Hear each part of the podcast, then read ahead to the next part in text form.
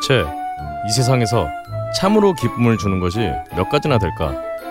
손꼽아 헤아려 보니 확실히 첫 손가락으로 꼽는 것이 음식이다. 중국의 문인 린 위탕의 말입니다. 걸신이라 불러다오 시즌 2 열한 번째 이야기 시작합니다. 전 세계에 계신 걸신 청취자 여러분 안녕하십니까? 걸신이라 불러다오 시즌 2 또 돌아왔습니다. 저는 진행과 편집을 맡은 걸신의 진도 박근홍이고요. 제 앞에는 팟캐스트와 지상파 라디오 청취자 모두를 만족시키고 계신 걸신 강원 선생님 함께하고 있습니다. 뭘 만족시켜 만족시켜. 네. 반갑습니다. 네, 그리고 제 음, 바로 맞은편에는 음, 음식문화 연구가이자 강원랜드 집사이신 자집사 자만고등어님 모셨습니다. 안녕하십니까. 그 몇 번 얘기했는데도 정확하게 네. 저는 실생활 음식 문화 연구가라고 아 죄송합니다. 누군가가 얘기했는데 근데 그 요즘에 세태 메르스 사태를 대비 그 상황에 맞이해서 그 게시판 글을 하나 제가 잠깐 먼저 소개시켜드리고 어, 싶은데 예. 아이디 찌개와 국사이 요 분이 몇번 글을 남기셨어요. 요 분이 글의 제목은 메르스는 치료제가 없는데 내용은 강원 쌤이 걸리지 않아야 되는데 이런 글을 남겨주셨습니다. 아그 다들 조심하셔야 돼요 진짜. 예. 네. 아 그리고 바로 제 왼쪽에는 어, 보람의 사학 명인이신 조장훈 선생님 또 함께하고 계십니다. 네 안녕하세요. 네 안녕하세요. 강남 사학 명인 아니에요? 네이 사학 명인 소리는 이건 무슨 저도 모르겠습니다. 이거 도대체 아, 뭐 원고에는 그렇게 써 있어요. 네. 감사합니다. 뭐, 제가 아무래도 학원 광고라도 여기다 해야 될 것 같은 그런 생각이 드네요. 아, 한번 하시죠. 야, 여하튼 이렇게 네 분 모시고 걸신이라 불러다오 네, 시작을 하겠습니다. 선생님 지난 주에는 좀 어떻게 지내셨나요? 아 지난 주에는 또 어떻게 저렇게 이렇게 좀 그 여기 경기 강원 지역에 그 막국수들을 좀 먹으러 다닐 길이 아, 있었습니다. 그래서 제가 참 또 오랫동안 또 이렇게 막국수를 좀 이렇게 신경을 안 쓰다가 어, 오래간만에 또 막국수를 먹으니까 다시 좀 참 새삼스러운 것도 있었고 많이 바뀌었어요. 막국수계의 질서가 또 요즘 또 급격하게 요동치고 있다라는 거. 그러니까 기존에 했던 이 명가들이 좀 아, 심각하게 좀 몰락하고 있고 음, 새로운 어떤 신흥 세력들이 정말 우후죽순으로 어, 치고 올라오는 어떤 그런 좀 춘추 전국 시대인가요? 춘추 전국 시대에 예. 조만간. 막국수 차트 한번 나오겠는데. 예. 아, 그럼요. 아무튼 날씨도 덥고 하니까 또 냉면에 영원한 어떤 그 뭐랄까 동지적 관계에 있다 그럴까? 아니면 영원한 인자? 하지만 또 이 막국수가 가지고 있는 대중성도 만만치 않죠. 어, 그래서 아마 막국수도 한번 우리가 다뤄야 되지 않을까? 예, 도대체 막국수의 법통은 어떻게 되는 것일까? 이거 좀 궁금한 것 같아요. 법통이 없어서 막국수 아닌가요? 아, 막자가 들어가니까. 음. 어 좋습니다. 우리 조장훈 선생님은 좀 어떻게 지내셨나요? 저는 지금 거의 한 달만 아닌가요? 음. 아, 그렇죠. 한 달 만인 것 같은데 저는 그새 좀 어, 이것저것 다녀봤는데요. 네. 어, 일단 제가 설악산 쪽에 잠깐 오. 가서 그 지난번 그 한정식 차트 음. 한정식 백반 차트에서 오색약수터가 빠졌던 게좀 안타까워서 음. 아, 네, 그곳에 가서 어, 온천도 하고 음. 어, 그, 그 거기에 가면 이제 오색 그린야드 호텔이라고 어, 네. 네, 정말 손님 없는 호텔이거든요. 그래서 이름은 끝내주는데. 네, 굉장히 좋은 객실을 한 5만 5천 원이면 어. 오. 모을 수 있는 그런 곳이 있는데 어 거기에 그 지하 2층에 그 찜질방을 네. 해요. 그런데 저는 이제 아무래도 주말에 늘 쉬다 보니까 예, 주말에는 일을 하고 주중에 쉬다 보니까 주중에 그곳에 갔는데 찜질방을 갔죠. 갔는데 어, 그 넓은 찜질방에 아무도 없는 거예요. 그래서 혼자서 모든 찜질방을 돌아다니면서 어, 몸을 좀 이렇게 다스리고 그리고 전기료도 안 나오겠네. 전기료도. 그러게요. 그래서 심지어 그 모든 그 방들을 다 막 60도 이상으로 다 만들어 놓고 있더라고요. 어, 네네. 그래서 아 대체 이 호텔은 돈이 썩어나나 어. 오, 그러게요. 어, 이런 생각을 하면서 평일에 좀 즐기다가 오색 그린야드. 오색 그린야드. 예.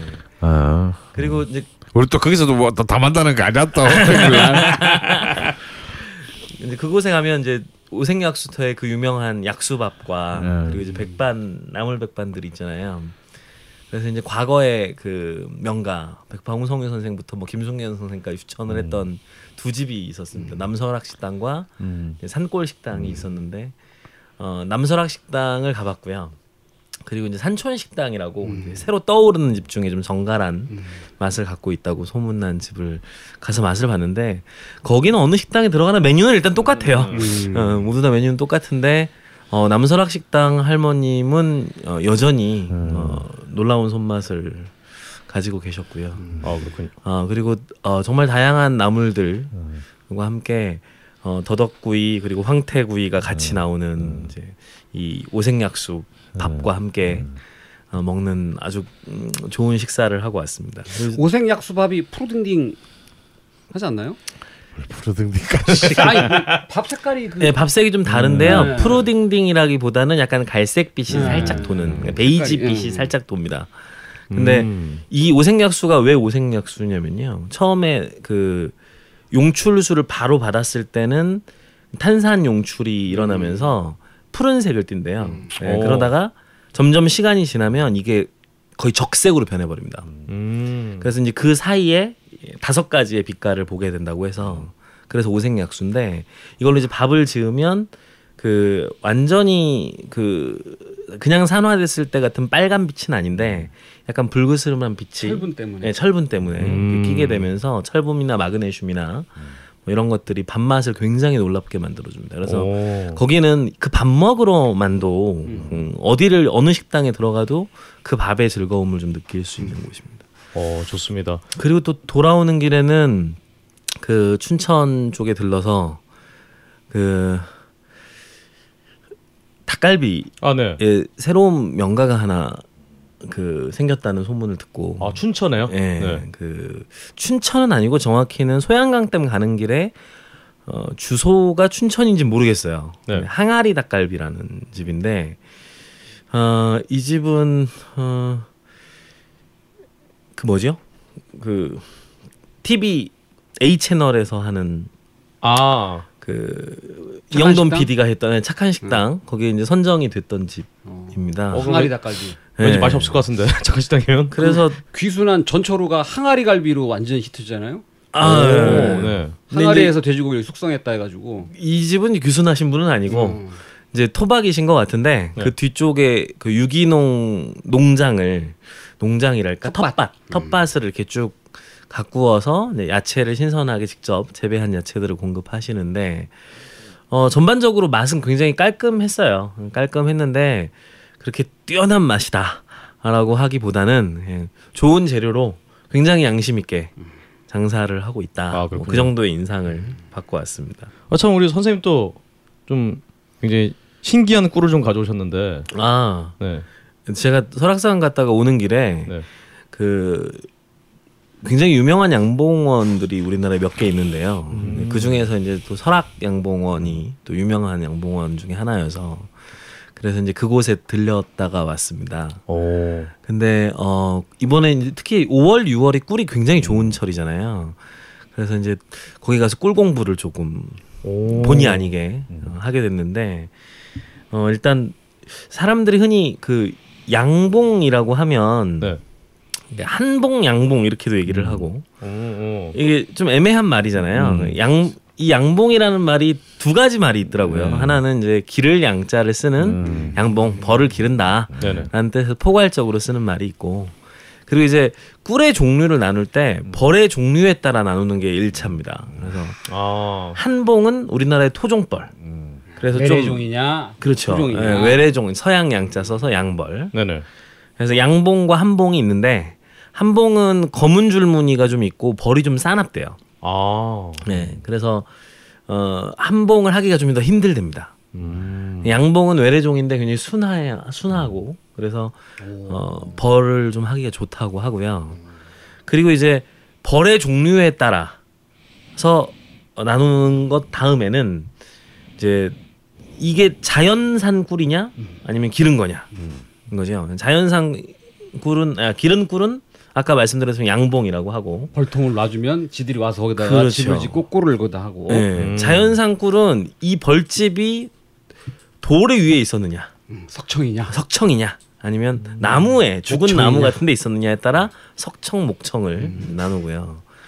그리고 이제 내리는 방식에 따라서도 꿀의 종류가 맞아요. 달라집니다. 그래서 생청이라고 해서 이제 그냥 중력을 이용해서 네네. 이제 벌집에서 이제 내리는 똑똑 방식이 떨어지는 똑똑 모아서. 떨어지는 걸 모아서 하는 생청이 있고 화청.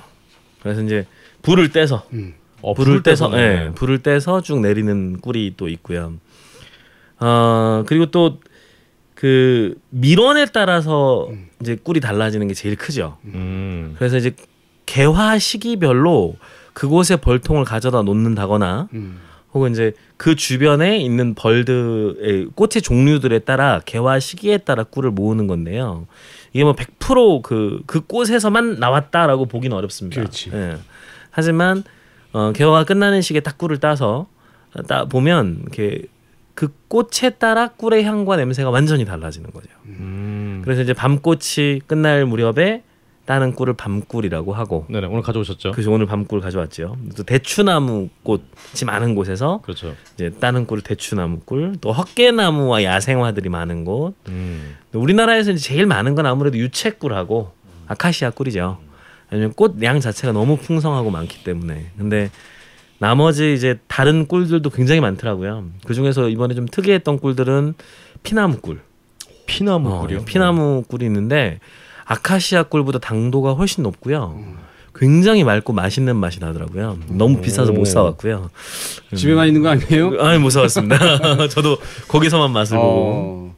그리고 헛개나무 꿀하고 그리고 어, 대추나무 꿀하고 밤꿀 세 가지 종류를 어, 사서 왔는데 그다음 이거 소똥 냄새 나는 꿀도 갖고 왔잖아요. 네, 그거는 이제 저희 집에 원래 있던 꿀인데 그 유기농 꿀이라 그래가지고 샀는데 제가 이 꿀을 이렇게 먹다 보면 왠지 그 정말 유기농장 옆에 부엄더미 냄새가 이렇게 올라오는 듯한 그런 느낌이 좀 들어서 유기농임을 그, 너무 강조하기 위해서 그 향을 그런 것 같아요.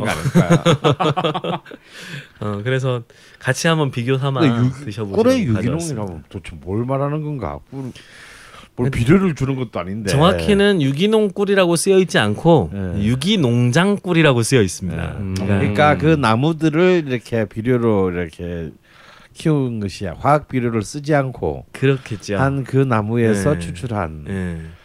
아좀 그거 좀 애- 애매하네. 그러게요. 그래서 그 꿀이 사실 이렇게 농작물에 있는 음. 꽃들만 벌꿀들이 모으지도 않을 텐데 그렇지. 꿀벌들이 어, 그런 면을 생각해 보면 유기농 꿀은 아무래도 좀아 음, 그렇죠. 그렇다. 근데 이제 우리가 또이꿀 하면은 역시 또 우리- 우리 어? 여왕벌 음. 어 그래 또 여왕벌과 수펄과 일벌의 그 참 또 처참한 음. 이 스토리들이 또 음.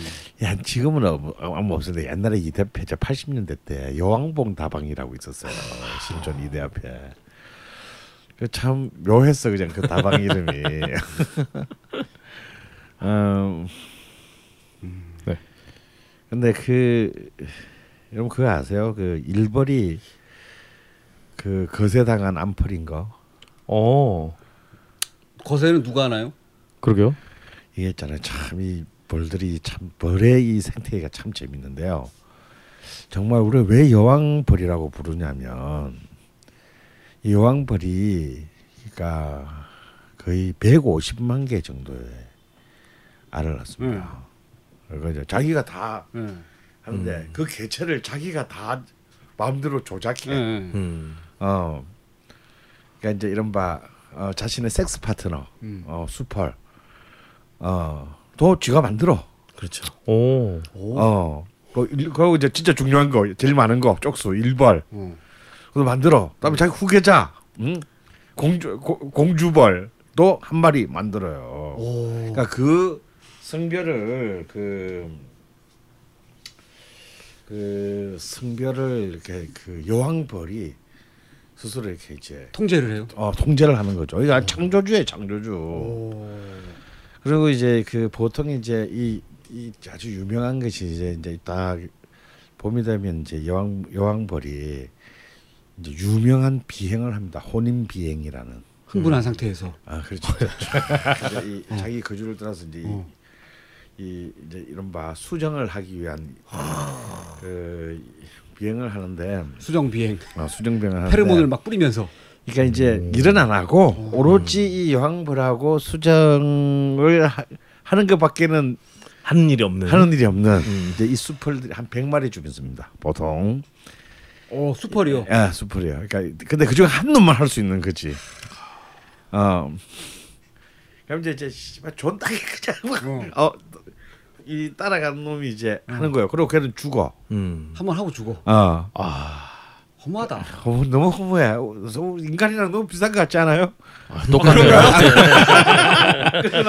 똑같은데요. 네. 아, 그래요? 아, 예. 아, 그럼 그래가지고 이제 보통 그러니까 들어오면 이제 하루에 한 2천 개에서 한 4천 개 정도의 알을 낳습니다. 그래서 이제 평생 한 150만 개 정도 오는데요.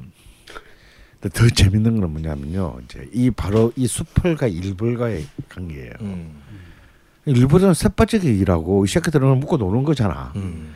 그래서 한 번 딱 그 이제 이른바 수정이 끝나면 나머지 애들 뭐 한 것도 없는 애들은 네.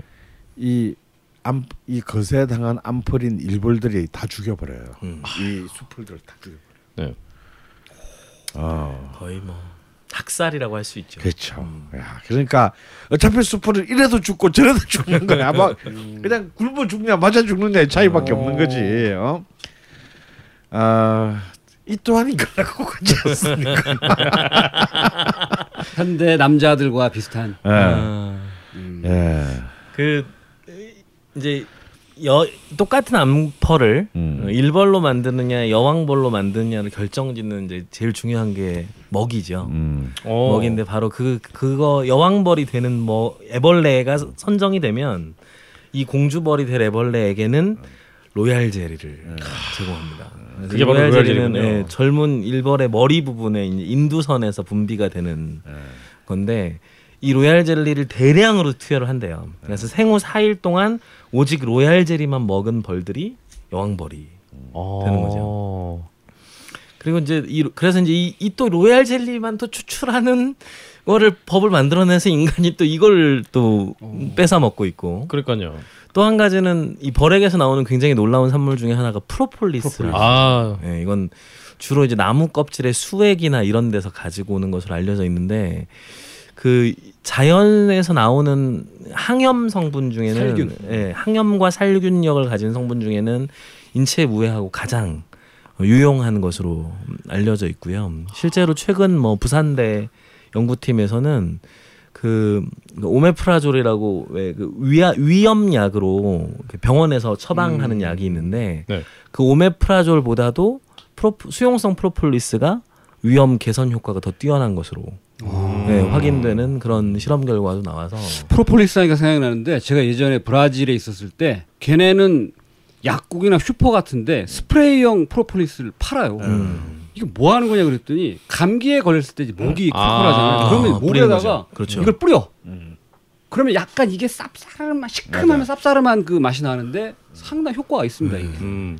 서, 음. 네. 요즘 바로 걸스님 책상에도 뭐 그래서 이게 프로폴리스 이제 뭐가 그 있네요. 살균 효과하고 뭐 이런 게 좋다고 해서 목에도 뿌리고 네. 근데 같이 현지에서 교포에 그러니까 브라질의 대학을 졸업한 네. 교포 한국말 좀 잘 못하는데 브라질말 잘하는 얘를 뽑았는데 뭐걔 주장이었는데 이게 브라질의 젊은 애들은 그 스프레이를 음. 남성의 모 부위에 뿌려봤다 아하. 이런 주장을 하던데 효과도 있다라고 하는 측과 아, 네.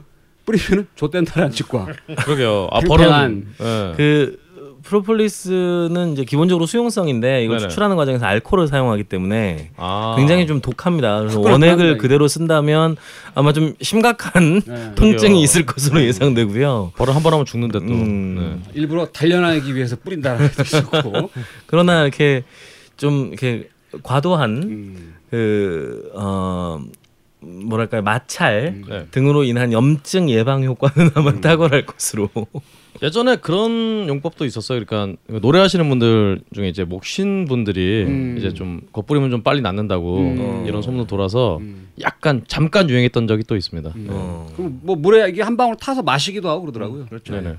음, 좋습니다. 근데 그 술 중에서도 원래 이 바카 바커스 네네. 주신인 바커스가 마셨던 술이 벌꿀로 만든 아, 술인 거 그렇죠. 맞아요. 맞아요.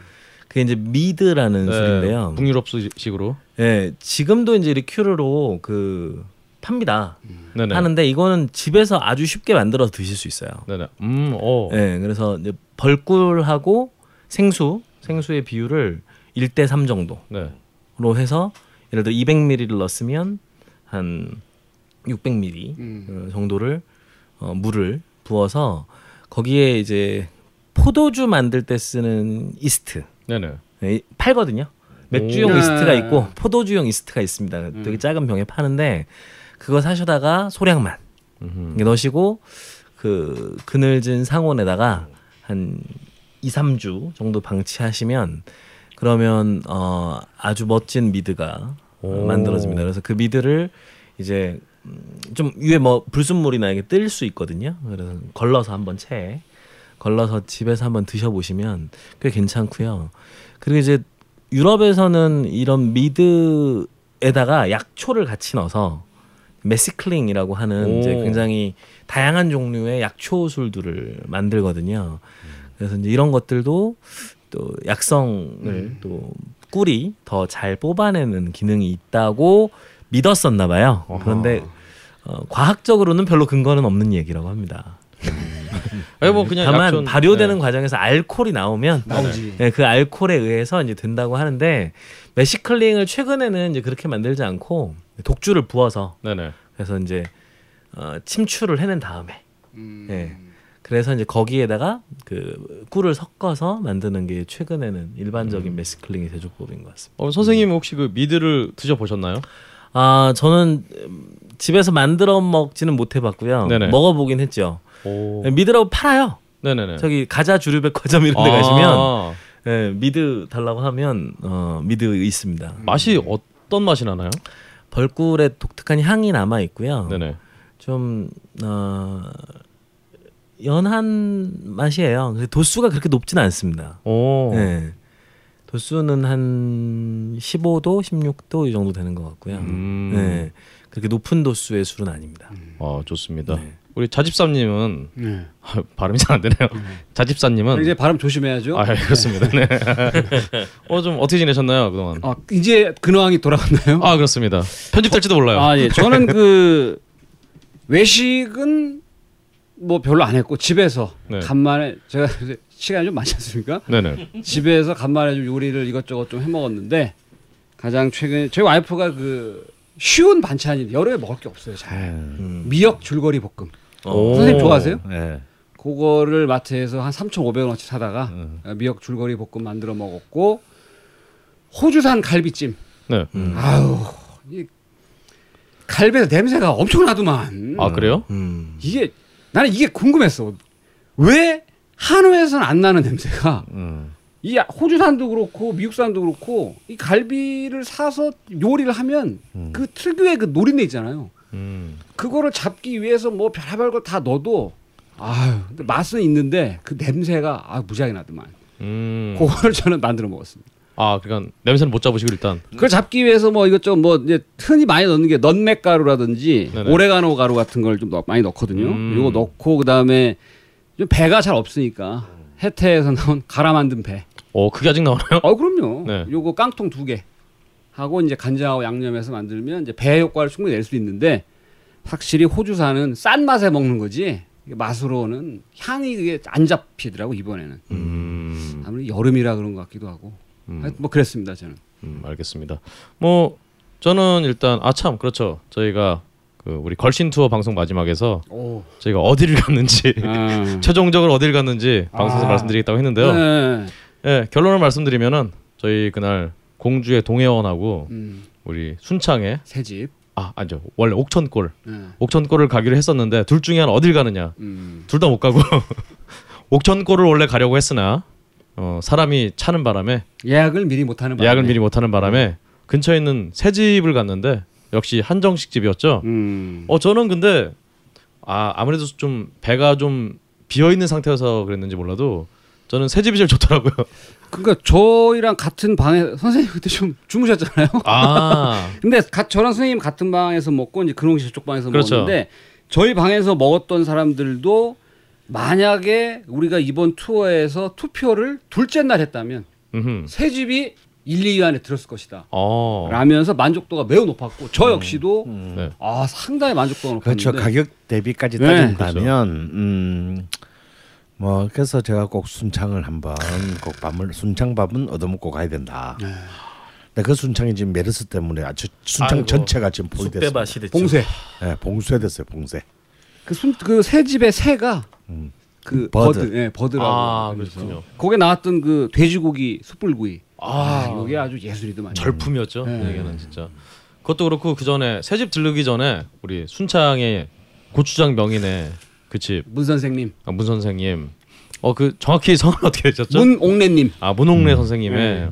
어, 그 고추장을 응용한 음. 여러 가지 절임이라든가 음. 장아찌라든가 어 정말 너무 맛있었어요.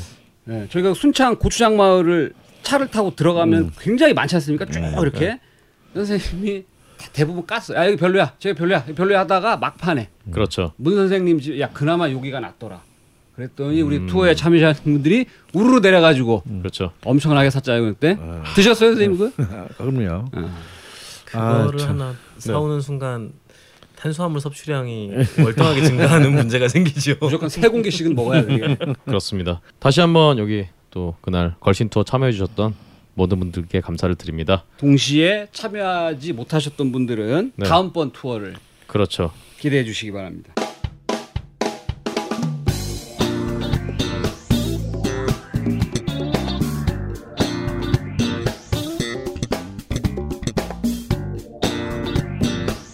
걸신에게 물어봐.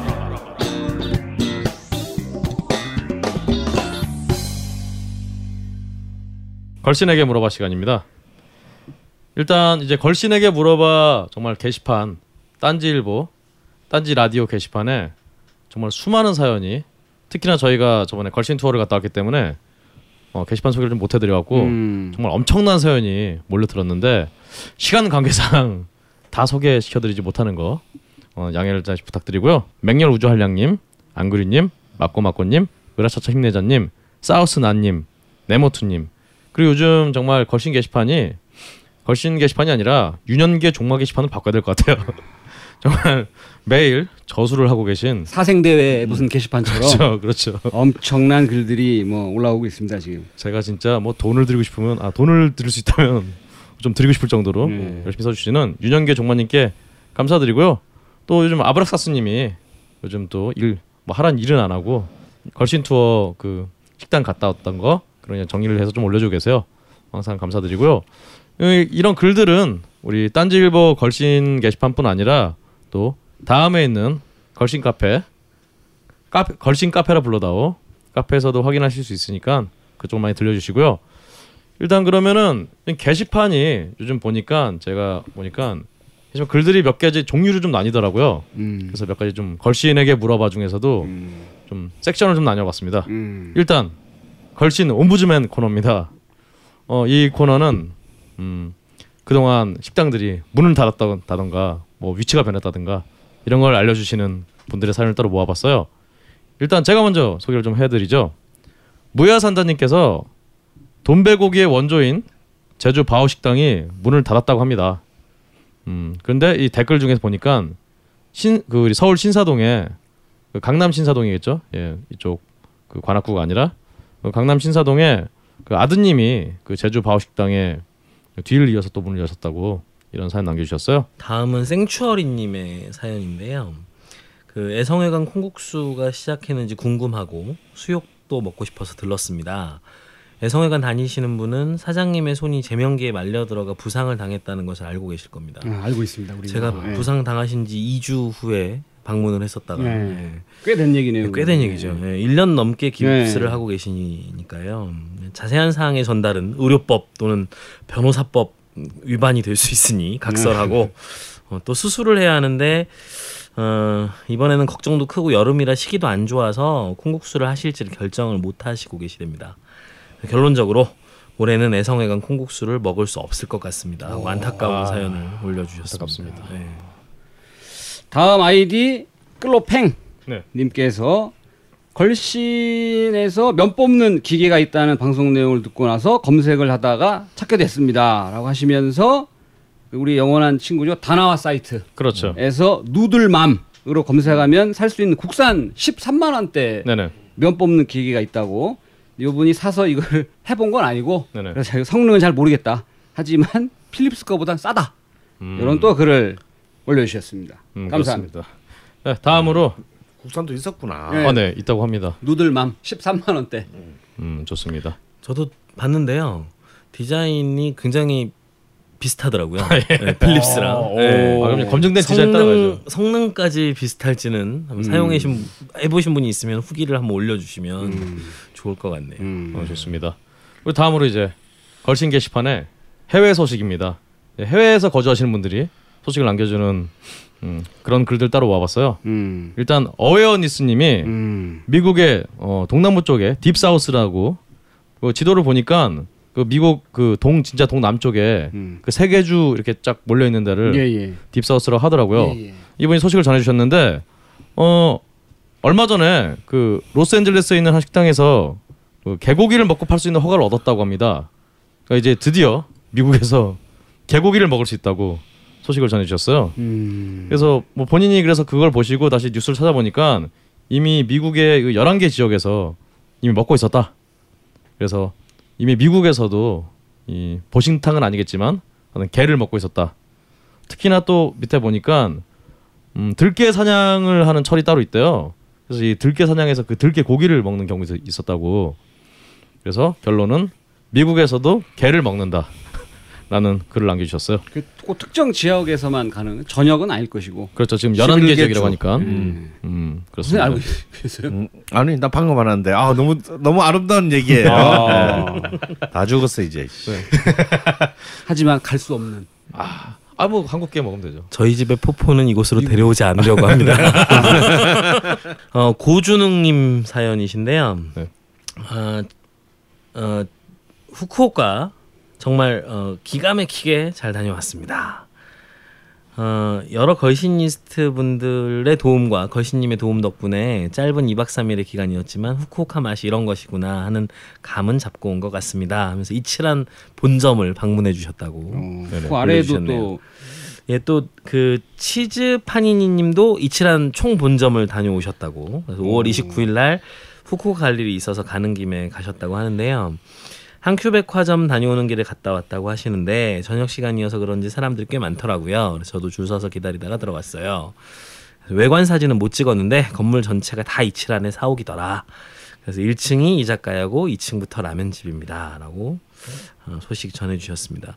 그 일본 여행 요새 좀 많이 걱정이 되긴 하던데 캐나다에서도 비자 금지 뭐 했다고 하고 그래서 일본의 맛 에 대해서 좀 많은 분들이 좀 우려가 있으실 것 같은데 좋은 정보들 좀 잘 나누고 안전하게 여행들 다녀오시면 좋겠습니다. 뭐 이미 걸신님께서 다녀오셨으니까요. 그래서 요즘 이렇게 내가 기억이 가물가물해. 일본에 다녀온 후로 네, 바로 제가 소개를 다음 소는 제가 소개를 해드리겠습니다. 일단 사냥님이 이분이 영국에서 지금은 안, 사- 안 살고 계신 것 같은데 영국에서 좀 오래 사셨었나 봐요. 그래서 저번부터 이제 저희 걸신 방송에서도 그렇고 게시판에서도 이제 영국 음식 맛없다고 자꾸 그래서 좀 억울하다 하시면서 음. 영국 음식에 아, 대해서 네, 저 영국 얘기했었었죠. 예. 네, 쭉 이렇게 남겨주셨는데 어 뭐 대표적인 영국 음식이라고 할 만한 음식들이 이제 샌드위치 그리고 뭐 sausage roll, 뭐 Scottish egg, 뭐 toad in the hole, fish pie, shepherd pie 뭐 이런 여러 가지 음식을 소개해 주셨는데요. 어, 게시판에서 한번 확인해 보시면 좋을 것 같아요. 어, 저 그거는 봤어요. 아주 네네. 굉장히 굉장히 참 감동적인 글이었습니다. 네. 아 그렇습니다. 여기 이분이 남겨주신 그 메뉴 중에 shepherd pie 같은 경우는 저도 한 두어 번 만들어 먹었던. 아. 지난번 방송할 때 이게 생각이 안 나가지고. 아 shepherd pie가 네, shepherd pie. 요게 안에다가 양고기를 넣었을 때 shepherd pie라고 하고 네. 소고기를 넣으면 이제 cottage pie라고 하거든요. 아 말 그대로 이제 shepherd 양치기니까 음. 예, shepherd pie라고 하는데 이게 만들 집에서 만들기 되게 쉬워요. 아. 예. 이런 그 사실 유럽에는 뭐 저 서쪽 거진 영국에서부터 동쪽 거진 터키까지 이런 그 파이 안에 그 고기를 넣어가지고. 어, 다진 고기를 넣어서 꽉 채워가지고 먹는 문화가 굉장히 많죠. 예. 음. 그렇군요. 요거 제가 기회가 되면 한번 맛있어요. 말씀드리겠습니다. 네. 저 거. 파이라고 그래갖고 예. 개고기 들어간 줄 알고 제가 자, 자 다음 까이겠다 또. 아, 아무도 대우 약좀 발음 좀 해줘라. 좀. 너무 재밌었어요 지금. 이 양반이 학원을 다닌다는 얘기가 있어 지금. 개그학원 같은데. 편집하겠습니다. 아주 훌륭합니다 지금. 네. 다음 노르웨이 삐삐. 요분은 노르웨이에 살고 계신 한국 여인. 나이를 같이 밝혀주셨으면 참 좋았을 텐데. 네. 닉네임 소년공원님의 전도를 받아. 오. 걸- 아 소년공원님이랑 아이디 쓰시는 분이 있었는데 두 분이 무슨 관계가 있으신 모양이에요? 그렇죠. 전에 재면기 어, 후기 남겨주셨던. 네. 아, 전도를 받아서 걸신교의 신도가 되었어요. 소년공원님이 걸신 프로그램을 소개하면서 하시는 말씀이 공복에 들으면 위산이 위벽을 공격하는 느낌을 제대로 경험할 수 있는 신묘한 프로그램이다라고 말씀하셨다고 하면서 노르웨이의 생선의 퀄리티는 가히 예술의 경지다. 한국에 살 때 노르웨이 생선이라고는 고등어나 뭐 연어밖에 몰랐는데 와보니 바다에서 나오는 모든 생물을 실시간으로 마트에서 만날 수 있습니다. 아직 모든 생선의 맛을 보지 못했지만 하여간 엄청 많다. 자기가 이분이 이제 생선을 체험하면은 그때마다 이제 글을 한번 올려주시겠다. 어 기대돼요. 오. 예, 예. 감사합니다. 감사합니다. 대, 대구포 좀 먹고 좀 올려주시면 좋겠다. 어, 대구포가 또 노래. 아, 그게 이제 끄덕끄덕한 대구포가 맞습니다. 또 노르웨이. 어, 거의, 거의 죽는다는데요. 네, 좋습니다. 다음 사연이 딱 지금 우리 조정원 선생님의 네. 딱 어울리는 사연인 것 같아요. 음. 그 이걸 어떻게 읽어야 될지 부엉구스- 모르겠는데 부엉구스토. 부엉유스토 부엉구스토. 아, 부엉구스토인가요? 아, 부엉구스토님께서 올려주셨는데 여러 독일 식당에 대해서 소개를 또 해주셨고요. 네. 재미있는 얘기를 하나 올려주셨습니다. 독일에서는 우리가 알고 있는 프랑크푸르트 소세지를 비엔나 소세지라고 부른답니다. 근데 같은 독일어를 쓴 오스트리아에서는 그 반대로 프랑크푸르트 소세지라고 부른다는 거죠. 오. 그래서 우- 우리나라처럼 상대적으로 가격이 싸고 질이 낮은 소시지이기 때문에 자국의 도시 이름을 붙이는 걸 꺼려하는 경향이 있다. 그래서 일종의 폄하하는 의미로 그렇게 서로 부르고 있다는 음, 얘기가 있는 것 같고요. 독일에서 주문할 때 프랑크푸르터 달라고 하면 주인이 기분 나빠하는 경우도 있다고 하고요. 음. 오스트리아에서는 비너 달라고 했다간 더 큰일 난다고 합니다. 음. 한때 합스부르크 왕가 말하자면 제국의 수도였던지라 자존심은 비엔나 사람들이 더 세기 때문이라고 하네요. 음. 심지어 명함에다가 제가 아는 오스트리아 사람은 한 명도 예외 없이 박사면 박사, 석사면 석사 학위까지 함께 적는다고 하고요. 그렇게 좀 명예를 중시하는 음. 그런 오스트리아의 문화를 또 소개를 해주셨습니다. 음. 이제 비너 말씀하셨는데 이게 이제 독일어를 읽어서 비너인데 영어로 위너인데. 그렇죠. 이게 이제 속어로 자지라는 뜻이 있어요. 미국에서. 아, 위너라는 표현을 잘못 쓰면 위험합니다. 네. 아 그러겠네. 생일이. 비슷하잖아요. 아 비슷한가요? 예, 예, 예. 전잘 모르겠습니다. 근홍 씨 거랑 비슷할 것 같아가지고. 알겠습니다. 어 참 역시 뭐 사람 사는 데도 똑같지 않나 네, 생각이 맞습니다. 듭니다. 네.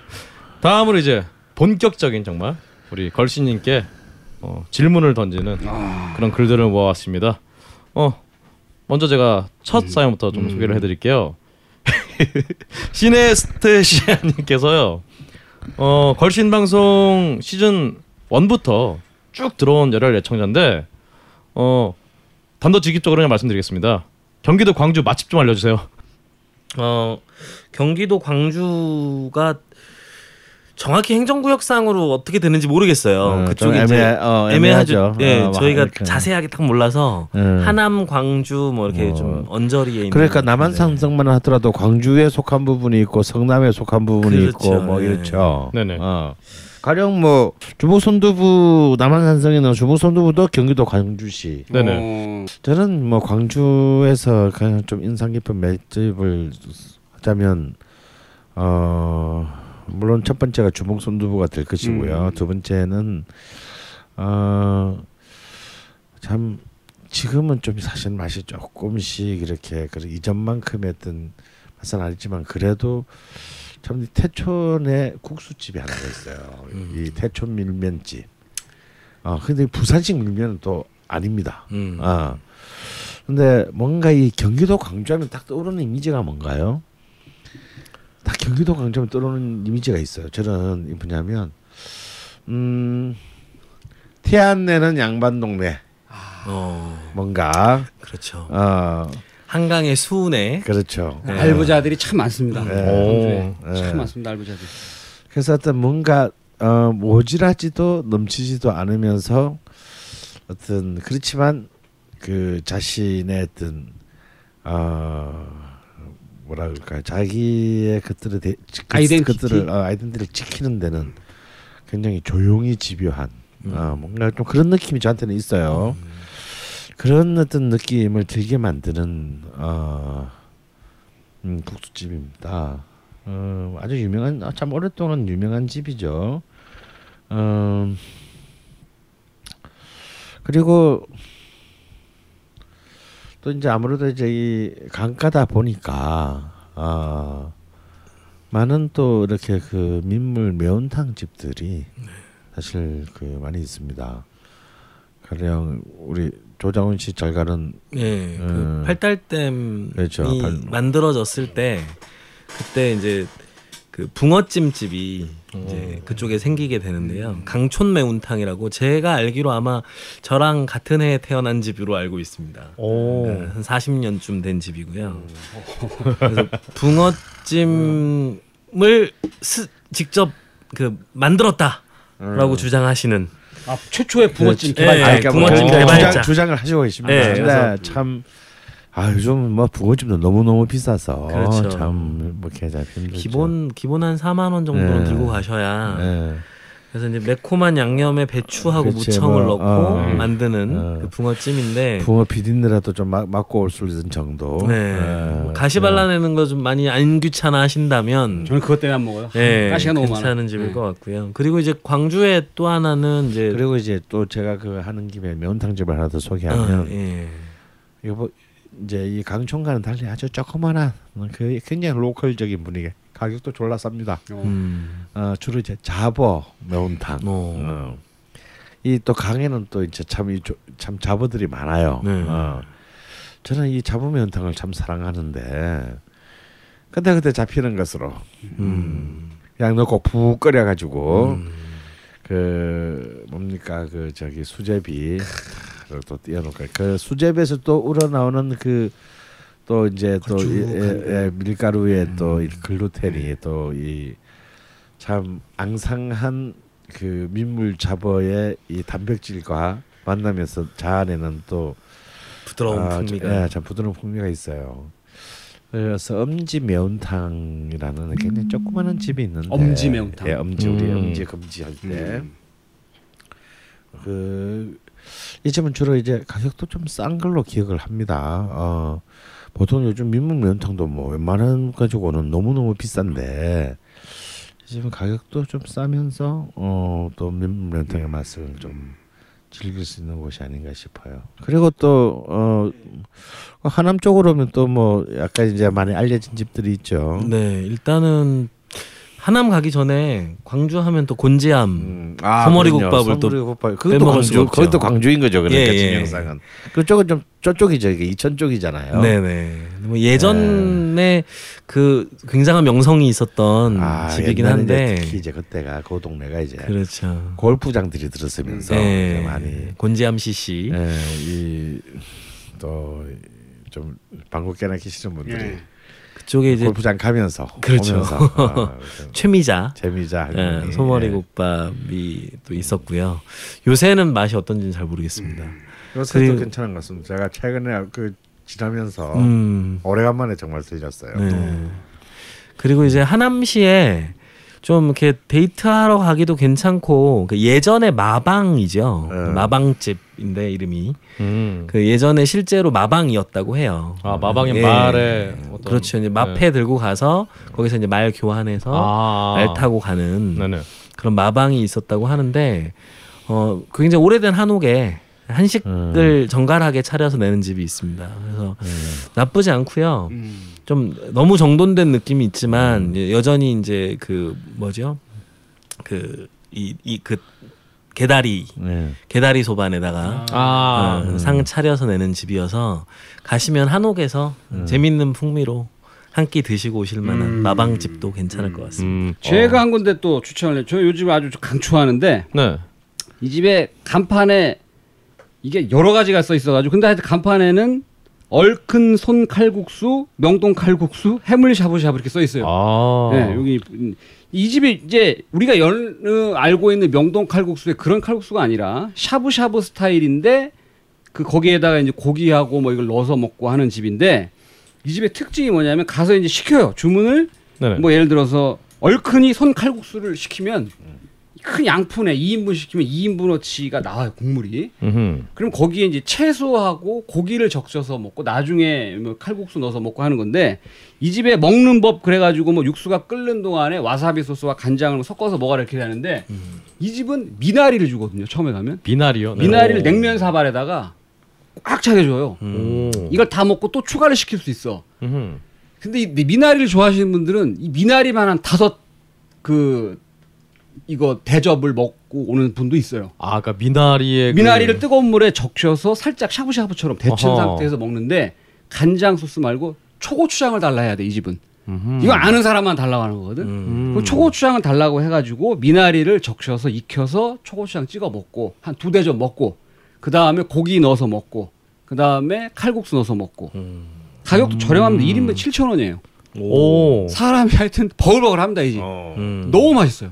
오, 야채 좋아하시는 분들이라면은 특히 미나리. 아, 채소 참 채소 예, 좋아하시는 예, 분들이라면은 미나리가. 예. 이 집 진짜 괜찮습니다. 그리고 책 읽은 티가 좀 나는데요. 아, 네. 그리고 이 집은 좀 호불호가 많이 갈릴 집일 것 같아요. 일단 뭐 MSG도 많이 쓰시기도 하거니와 아. 식재료가 좀 범상치가 않아서 맛있겠는데요? 그 하남에 원족 강영감 당내장이라는 집이 있습니다. 어, 당내장. 예, 근데 이 집이 최근에 풍산동 주민센터 옆으로 좀 이사를 갔다는데 그 소수구레, 아, 그 수구레. 소허파, 그리고 닭 알집, 음. 닭 근위, 노른자를 음. 이렇게 함께 해서 닭 내장탕을 끓이는 집입니다. 그래서 굉장히 아, 어, 좀 고전적인 재료이고 음. 서민적인 재료인데 어, 최근 입맛으로 가시면 좀 엽기적인 그리고 냄새도 좀 있는 음. 그런 집이 아닐까 생각은 드네요. 근데 정말 애기들 좀 애기, 하드코어한 애기들하고는 좀 가기는 힘든 그렇죠. 집이죠. 예. 좀 하드코어들이 가는 집이죠. 예. 어, 그렇지만 이제 애기들 간다면 좀 믿고 갈 수 있는 아 곰탕집이 있죠. 그 이제 이 하동간이 이제 이 명동 본점하고 또 이 삼성동이 이렇게 이 코엑스에도 있고. 예, 이게 찢어지지 않습니까? 네. 그러면서 여의도하고. 아. 찢어지면서 이제 좀 약간 좀 볼성 사납다면 사나운 풍경이 또 잠시 연출되다가 결국 이제 각자의 길을 가기로 하고 삼성동에 이제 본래 본 본래 제 주인 저 선대 주인의 동생분이 하시는 곳이죠. 이 삼성동의 하동관은 삼성동 하동관만 쓰고 나머지는 하동관 이름을 쓰지 않기로 아마 맞습니다. 한 걸로 돼 있고 이쪽 이제 선대 주인의 아들이 하는 이제 이 명동점은 지금 뭐 여의도에도 분점을 내고 네네. 뭐 분점을 너무 많이 이제 막 마구 이렇게 지금 내고 있습니다. 근데 이제 이 삼성동 하동간 계열이 이 겨, 경기도 광주시에 이제 수- 그 수화동이라는 맞습니다. 이 본래 본점이 있었던 동네 이름이에요. 청계천 일가 이 수화동이라는 이름으로 어이 그 광주 그 이배제 고개 쪽에 아 이거 냈습니다. 그래도 보면은 이제 하동자가 들어가는 현판을 붙여놓기는 했어요. 어 특히 여기는 뭐 어린 아기들을 데리고 가서도 얼마든지 아주 이제 한국 곰탕의 진수를 또 맛볼 수 있는 곳이기 예, 때문에 굳이 뭐 삼성동같이 올라오시지 않더라도 예. 광주에서도 이제 하동간의 그 곰탕을 맛볼 수 있다. 그래서 이제 여기 가셨을 때는 아기들한테는 그냥 해서 뭐 음, 어 저기 내장 부위는 빼주세요 하면 이제 음. 고기만 내포 빼고 예 고기만 이제 좀 이렇게 다 이렇게 그 챙겨서 줍니다. 근데 이분께서 음. 애기들 먹는 거 아니래도 상관없다고. 저희 어. 부부는 그냥 어른 먹는 것도 한 번씩 애들한테 먹여본다고 개방적인 사고 방식을 음. 가지고 계셔서 근데 아 요즘 하동간 가면 섬찟합니다. 이 보통이 만 이천 원, 12,000원. 그렇죠. 아, 어, 그렇죠. 특이 만 오천 원인가 만 칠천 원인가 그래. 이까지는 괜찮아. 음. 요즘 이제 어 25공, 30공 맞습니다. 아, 그렇죠. 그래서 뭐 2만 5천 원. 네. 고기가 많이 들어가 있는. 어 근데 저는 뭐 가면 돈 있으면 보통 한 그, 하여튼 저 유- 25공 이런 걸 먹, 먹기는 하는데요. 아 국밥 한 그릇에 이 아무리 고기가 많이 음. 들어가도 아, 2만 부부 5천 원, 3만 원. 청대문보다 심한데요. 어? 어. 부부 청대문보다 네. 심한데요. 소화동 제가 가봤는데요. 아, 좋더라고요. 어, 어, 집착은 번뇌. 어, 불교적인 대화명을 가지고 계신 선생님께서 내용은 전혀 그렇지 않은. 뱀 요리를 문의하셨습니다. 그래서 정글의 법칙에서 뱀 요리 하는 거를 보았는데 방송 보면서 맛이 궁금하기도 했습니다. 그래서 어렸을 때 시골에 가면 창고에 뱀수를 봤던 기억이 나고 시골 할아버지들끼리 모여서 너무 좋아하며 고아 먹는 걸 본 기억도 납니다. 그동안 방송에서 뱀에 대한 이야기는 못 들었던 것 같은데요. 어, 그러네요, 진짜. 뱀 요리가 불법인지 아닌지도 잘 모르겠고 뱀 요리 하는 식당이 있는지도 궁금합니다.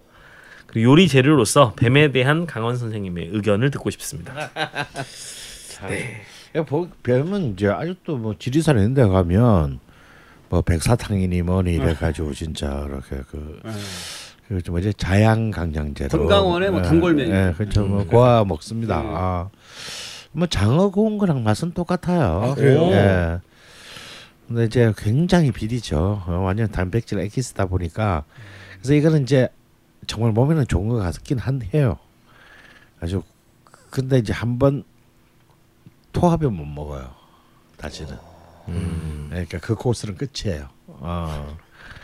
근데 이제 그 주로 이제 뭐 이런 건강 뭐 일종의 보약의 형태로는 이제 고아 먹는 거고요. 아직까지 우리나라는 그 요리의 형태로는 그래 발전하지는 않은 것 같습니다. 물론 저는 뭐 절에 있을 때는 배 많이 잡았는데요. 주로 어떻게 해서 드셨어요? 어, 주로 구, 그- 그냥 정말 그 꼼장어 구워 먹듯이 그냥 예, 껍질 구워서? 쭉, 예, 껍질을 쫙이 이 붓기입니다. 일단 잡으면 절에서? 네. 그래서 이제 살생을 금하는 그곳에서 아 사실 겨울절이 할 일이 없어요. 할 일도 없고요, 먹을 것도 없어요. 동면하는 뱀을 때려잡아가지고. 예, 근데 가끔씩 이렇게 이 그 정신 나간 뱀이 동면하다가 어, 절마당으로 기어놓을 때가 있습니다. 오. 아 그럴 때 이제 와 축제가 벌어지는 거죠 이제. 스님들이 다. 예, 18 나으니까 예, 모여가지고. 예, 뱀을 그냥 잡지 않습니다. 왜냐면 정말 오래간만에 오는 엔터테인먼트이기 어. 때문에 막 아, 이날 뱀도 희한하게 갖고 놀아요. 그래서 지칠 때까지 갖고 놀다. 어.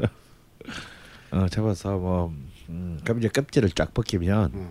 그냥 아 우리 그 우리 저기 붕장어 집 갔을 때 그 붕장어 껍질 벗긴 거랑 거의 비슷합니다 분위기는. 어 그래서 이제 뭐 소금 축축 뿌려가지고 그냥 불에 그대로 굽기도 소금구이로다가. 소금구이로 먹기도 하고요. 가시가 있나요, 뱀이? 예, 그 약간 가시라고 해야 되나 뼈가 있죠 아무래도 안에. 뼈가 있죠. 아. 뼈가. 예. 그래서 뭐 그렇게 맛있다라기보다는 어. 뭐 생각나는 맛은 아니구나. 어, 한무 볼만하다. 뭐게 없어 그라도 먹고 살아야지 어. 어떡하겠노 뭐 이제 이런 정도이고 음. 우리가 이제 딴 다른 뭐 저는 이제 그 동남아시아를 가면은 이제 뭐 코브라찜 이런 거 네. 있습니다. 호라찜. 예, 이 코브라를 이렇게 이렇게 보통 코브라 이렇게 돌돌돌 말려 있잖아요. 네. 그 상태로 그대로 찐 겁니다. 또아리를 틀어 예, 있는. 또 하나는 진상 아니면 아 희한해요. 어그그 디스플레이 자체가 예술입니다. 아 그래서 그 디스플레이에 속아서 저도 한번 먹어본 적이 있어요. 맛은 맛은 뭐 그렇게 썩 그렇게 생각보다는 어, 나쁘진 않았는데 뭐 그렇다고 해서 다음 달에 또 가서 꼭 다시 또 사, 찾아 먹어야 되겠다 뭐 어. 그런 정도의 맛은 아니고요. 어, 우리나라에서도 뱀 요리하는 데가 혹시 알고 계신가요? 그래서 제가 알기로는 뱀을 이렇게 그 요리로 하는 건강원 빼고. 예, 건강원 말고는 없- 글쎄 없는 걸로 알고 있는데요. 어. 어. 장훈 씨는 뱀 먹어봤어요? 저는 뱀은 안 먹어봤고 뱀 술은 먹어봤죠. 어. 그 베트남의 하노이에 가면 우리나라 이제 종로 뭐 육전처럼 음. 36가지의 물품들을 이제 파는 어, 시장 야시장 거리가 있습니다. 오. 거기에 이제 그 뱀술 카페가 하나 있어요. 어, 뱀술 카페. 근데 어, 카페 크기는 어, 이 방에 한 네 배쯤 되는데요. 어. 뱀술 먹기 딱 좋은 크기네. 아, 이 모든 책장들이 쫙 있고 거기에 뱀이 수천 마리가 쫙 술병 안에 들어가 있어요. 그래서 카페네요. 네. 그 안에 있는 것만으로도 뭔가 향기가 그, 그 더운 베트남에서 어. 그 모골이 송연해지는 그런 느낌들을 잠시 받게 되고요. 메뉴판에 보면은 뱀 이름이 쭉 써 있어요. 에, 읽을 줄 모르기 때문에 어. 이제 같이 간 형님이 추천 을 해서 갔는데 어. 이걸 꼭 먹어야 되냐. 어. 근데 기생충이 실제로 득실을 거린답니다. 아, 네, 네. 그리고 어, 실제로 뭐 뱀이 뭐 1년이 지났는데 뭐 살아나오는 경우도 있다 뭐 이런 이상한 얘기를 하면서 그래서 이제 뱀술 뚜껑을 따는데 어. 금방 나와 살아서. 아, 따가지고 이제 이거를 따라서 주더라고요. 어. 그래서 아 이걸 한 잔을 다 마시는데 그 술에서 비린내가 나는 경험을 하게 돼요. 네. 그러니까 그 비린내라는 것이 생선 비린내 같은 거예요? 좀 다릅니다. 예. 오. 그래서 그때 한 잔은 그냥 또 인류학 전공하고 나와가지고 어디 가가지고 주는 거 안 먹기 좀 그렇거든요. 왠지 문화적인 그 너무 문화- 갖다 붙이는 거 아닙니까 지금? 왜 이제 인류학자들이 아무래도 다양한 문화에 대해서 음. 좀 상대주의적인 음. 관점에서 음. 접근을 해야 한다는 그런 걸 배우니까 인류학에서 나도 인류학과 나올 거 그랬어. 계곡에 아유 선생님 너무 인류학과 환영 나서 큰일 받으셨겠죠. 나는 실제로 그 서울대 인류학과의 그 정경수 선생님이라고 지금 이제 지금 아마 퇴임하셨는지 모르겠는데 어 그 교수님 같은 경우에 베트남에서 개고기 회, 회? 예, 개고기를 회로 오. 드시다가 어 기생충이 아이고. 얼마 가지고 실제로 위의 일부를 절제를. 수술을 하신 적도 있고요. 근데 그럴 이런, 만큼 거- 이런 거 이제 살신성인이라. 네 그렇죠. 네. 그런데 어, 여하튼 뭐 별로 다시 가고 싶지는 않았습니다. 어, 이게 뱀이 생각나는 맛은 아닌가 보고. 근홍 씨 먹어봤어요? 아, 저는 일단 제가 뱀띠라서 어, 왠지 뱀은 뭐 먹을 것 같은데요. 적도 없지만. 개인데 개고기 잘 먹는데. 아, 예. 다음 우리 그 꼬물딱님께서 저는 만두를 정말 좋아해요. 그 중에서 야끼 만두를 군만두를 말씀하시는 거죠. 제일 사랑합니다. 군만두가 맞는 말이지만 어렸을 때 추억을 생각하며 야끼 만두라고 하겠습니다. 저의 고향은 경북 안동인데요. 30년 전 제 어렸을 때 시장 다녀오는 길에 어머니 손을 잡고 갔었던 중국집 야끼 만두는 아직도 잊을 수가 없어요. 어머니는 항상 물만두를 드셨고 저에게는 야끼 만두를 사주셨어요. 이열 종대로 나란히 붙어 있는 야끼 만두를 터지지 않게 조심스럽게 뜯어서 간장에 찍어 먹었던 감동은 이루 말할 수가 없어요. 바싹하게 구웠으면서도 촉촉한 야끼 만두. 가끔씩은 어머니가 시장 다녀오시는 길에 나무 대패로 만든 도시락에 아, 야끼 만두를 포장해 오셨는데 그 비주얼은 아직도 생생합니다. 그런 추억의 중국집에 가면 항상 군만두를 시켜 봅니다만 요즘은 그런 야끼 만두를 먹을 수가 없어요. 야끼 만두가 아니라 거의 튀김 만두를 주기 때문이죠. 언제부터 이렇게 된 거지? 혹시나 아직까지 그런 야끼 만두를 먹을 수가 있는 곳이 남아 있는지요? 야끼 만두가 왜 이리 천대를 받게 되었을까요, 선생님? 근데 저는 요번 사연 중에 그 나무 대패 만든 그 아, 만두통. 근홍 씨 알아요? 아, 저 때, 저 때까지도 있었어요. 그러니까 분식집에서 네. 만두집 이렇게 많지 않았는데 네. 만두 시키면 저도 그 나무 포장을 하면 그렇죠. 포장하면 그 기억이 그렇지. 나요. 아 이거 보니까 진짜 옛날 생각 나네요 진짜. 네. 어, 야끼만두가 왜 이렇게 천대를 받게 됐냐고 이분이 지금 선생님한테 여쭤보시는데요. 네, 저는 이 고물당님의 의견에 참 동의하는 게 저는 저도 음. 야기만두가 저는 만두의 최고봉이다라고 생각합니다. 아, 이또이 구운 만두의 의 특징이 있죠. 맞아요. 또 삶은 것과 찐 아, 것과. 찐 것과는 또 다른 맞습니다. 그 풍미가 있습니다. 그러니까 인간은 아무래도 이 뭔가 이렇게 그 탄수화물도 열을 가해서 강한 불에 구워낸 것이 주는 어떤 그 풍미로부터 꼭 고기뿐만 아니라 그런 작용인데 사실 야끼만두는 아 저도 야끼만두라고 표현을 쓸게요 군만두보다는 그게 저도 훨씬 더 어, 정감이 음, 일어나는 말이니까요. 근데 이 야끼만두라는 건요 진짜 만들기 어려운 음식이에요. 잘 만들어서 그 하기 어려운 음식이고 그 우리 음, 꼬물땅님. 고물당님이 어렸을 때 그 안동에서의 그 야키만두라는 것은 지금 우리가 생각하는 어떤 그런 가격대의 음식이 아니고 꽤 정말 마음을 한번 크게 먹어야 어머, 하나의 엄마가 요리로서. 어, 어. 음, 음, 우리 어머니가 마음을 좀 크게 먹어야 사실은 먹을 수 있는 그런 음식이죠. 근데 지금은 이제 뭐, 뭐 배달 탕수육 시키면 서비스로 갖다 주는 이제 이런 음식으로 전락했기 때문에 사실 그런 야끼 이게 야끼만두 군만두의 어떤 가치 자체가 그냥 이렇게 그 일종의 그 뭐라 그럴까요 그 뭐 부속품 정도의 수준으로 전락을 했습니다. 그렇기 때문에 제대로 된 야끼만두를 만들기 위해서 어마어마한 시간과 재료의 물량을 투자하는 것은 바보짓이죠. 그러니까 이제 이제 이른바 공장제 만두를 그냥 냉동된 거. 어, 냉동된 거 그냥 뭐 어, 바로 이제 구워서 그냥 주는 이런 그러니까 뭐 어느 집에 가다 그냥 동네 중국집에 만드는 맛은 다 똑같아. 맞아요. 그 같은 공장에서 네, 한. 공장에 나오니까. 음. 네. 그래서 이제 이 만두라고 하는 것이 음 그 완전 이 군만두라고 하는 것이 완전히 이제 좀 전락했습니다. 그런데 아직도 각각 동네마다는 그런 이제 이 군만두의 추억을 살려줄 만한 집들이 사실 전국에 아, 음. 아직까지는 음. 많이 있고요. 음, 아까 그런 표현을 쓰셨는데 한쪽은 바삭구웠으면서 한쪽은 촉촉한 이게 사실은 군만두의 이 포인트입니다. 이 한쪽 면은 아주 어 정말 구, 구수한 냄새가 코로 찌르게 잘 구워져 있고 한쪽은 마치 약간 물만두에 가까운 찐만두에 가까운 정도로 어, 쪄진 거 촉촉하게, 촉촉하게. 그리고 이제 안에 이제 그 소와 껍데 그리고 이제 이 만두피가 조화를 이루어야 됩니다. 근데 이 소를 만드는 게 쉽지가 않아요. 예.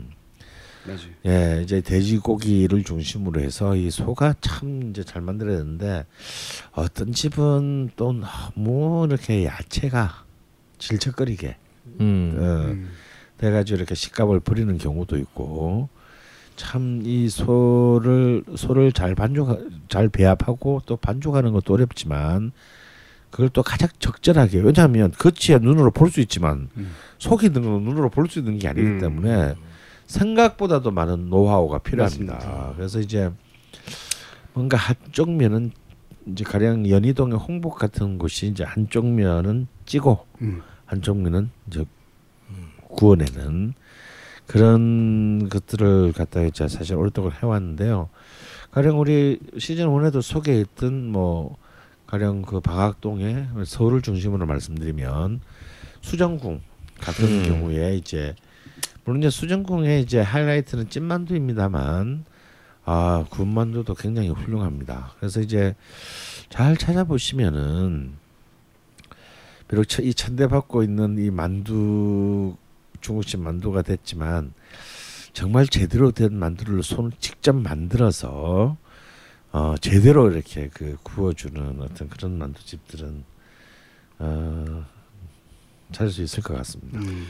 다음으로 이제 우리 또 윤현기의 종마님께서 야이 근데 이게 지금 제기하신 주제 자체가 인문학의 어떤 별도의 편을 마련해야 될 정도의 어떤 주제라 이분이 이제 한국의 식문화 중에서 제가 가장 안타깝게 생각하는 것은 우리가 선조의 맛을 잊어버렸다, 잃어버렸다라고 또 장문에 글을 써주셨는데요. 또 이에 대해서 이제 옥수 총각님이 선조의 맛은 무엇일까요? 과거의 맛은 어떤 것일까요? 하면서 우리 선조의 맛을 잃어버렸다고 하는 자체가 좀 모순된 얘기 아니냐? 맛은 계속 변하는데 이런 식의 긴 어떤 글을 써주셨어요.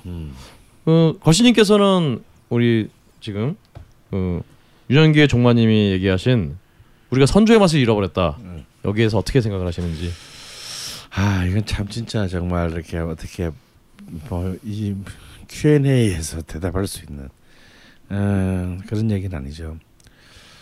가령 이제 정말 한국 음식의 정말 그 전통성은 전통적 가치는 무엇인가라든가 더 나아가서 한국 음식의 정체성은 무엇인가 라는 참 이 질문은 굉장히 참 어려운 질문입니다. 어, 왜냐하면 어, 사실은 우리는 굉장히 그 많은 많은 부분에서 먹는, 먹는 것뿐만 아니라 뭐 우리 입는 거 보세요. 100년 전하고 우리가 뭐 어떤 그 우리가 지, 지리산 지리산 청학골 음. 청학동 그 학동이 아닌 이상 참그 연속성이 사실은 굉장히 급격하게 단절됐습니다.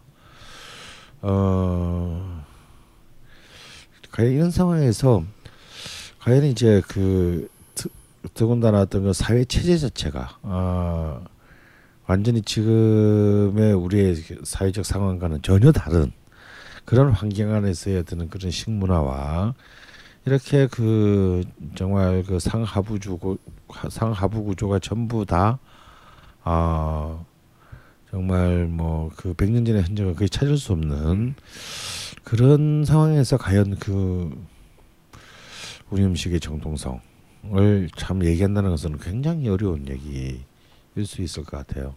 저는 개인적으로 그렇다고 해서 저는 뭐 어, 무슨 뭐 한국의 궁중 조선 시대의 궁중 요리가 한국 음식의 정통성을 대표한다고 저는 결코 생각하지 않습니다. 그렇다고 음.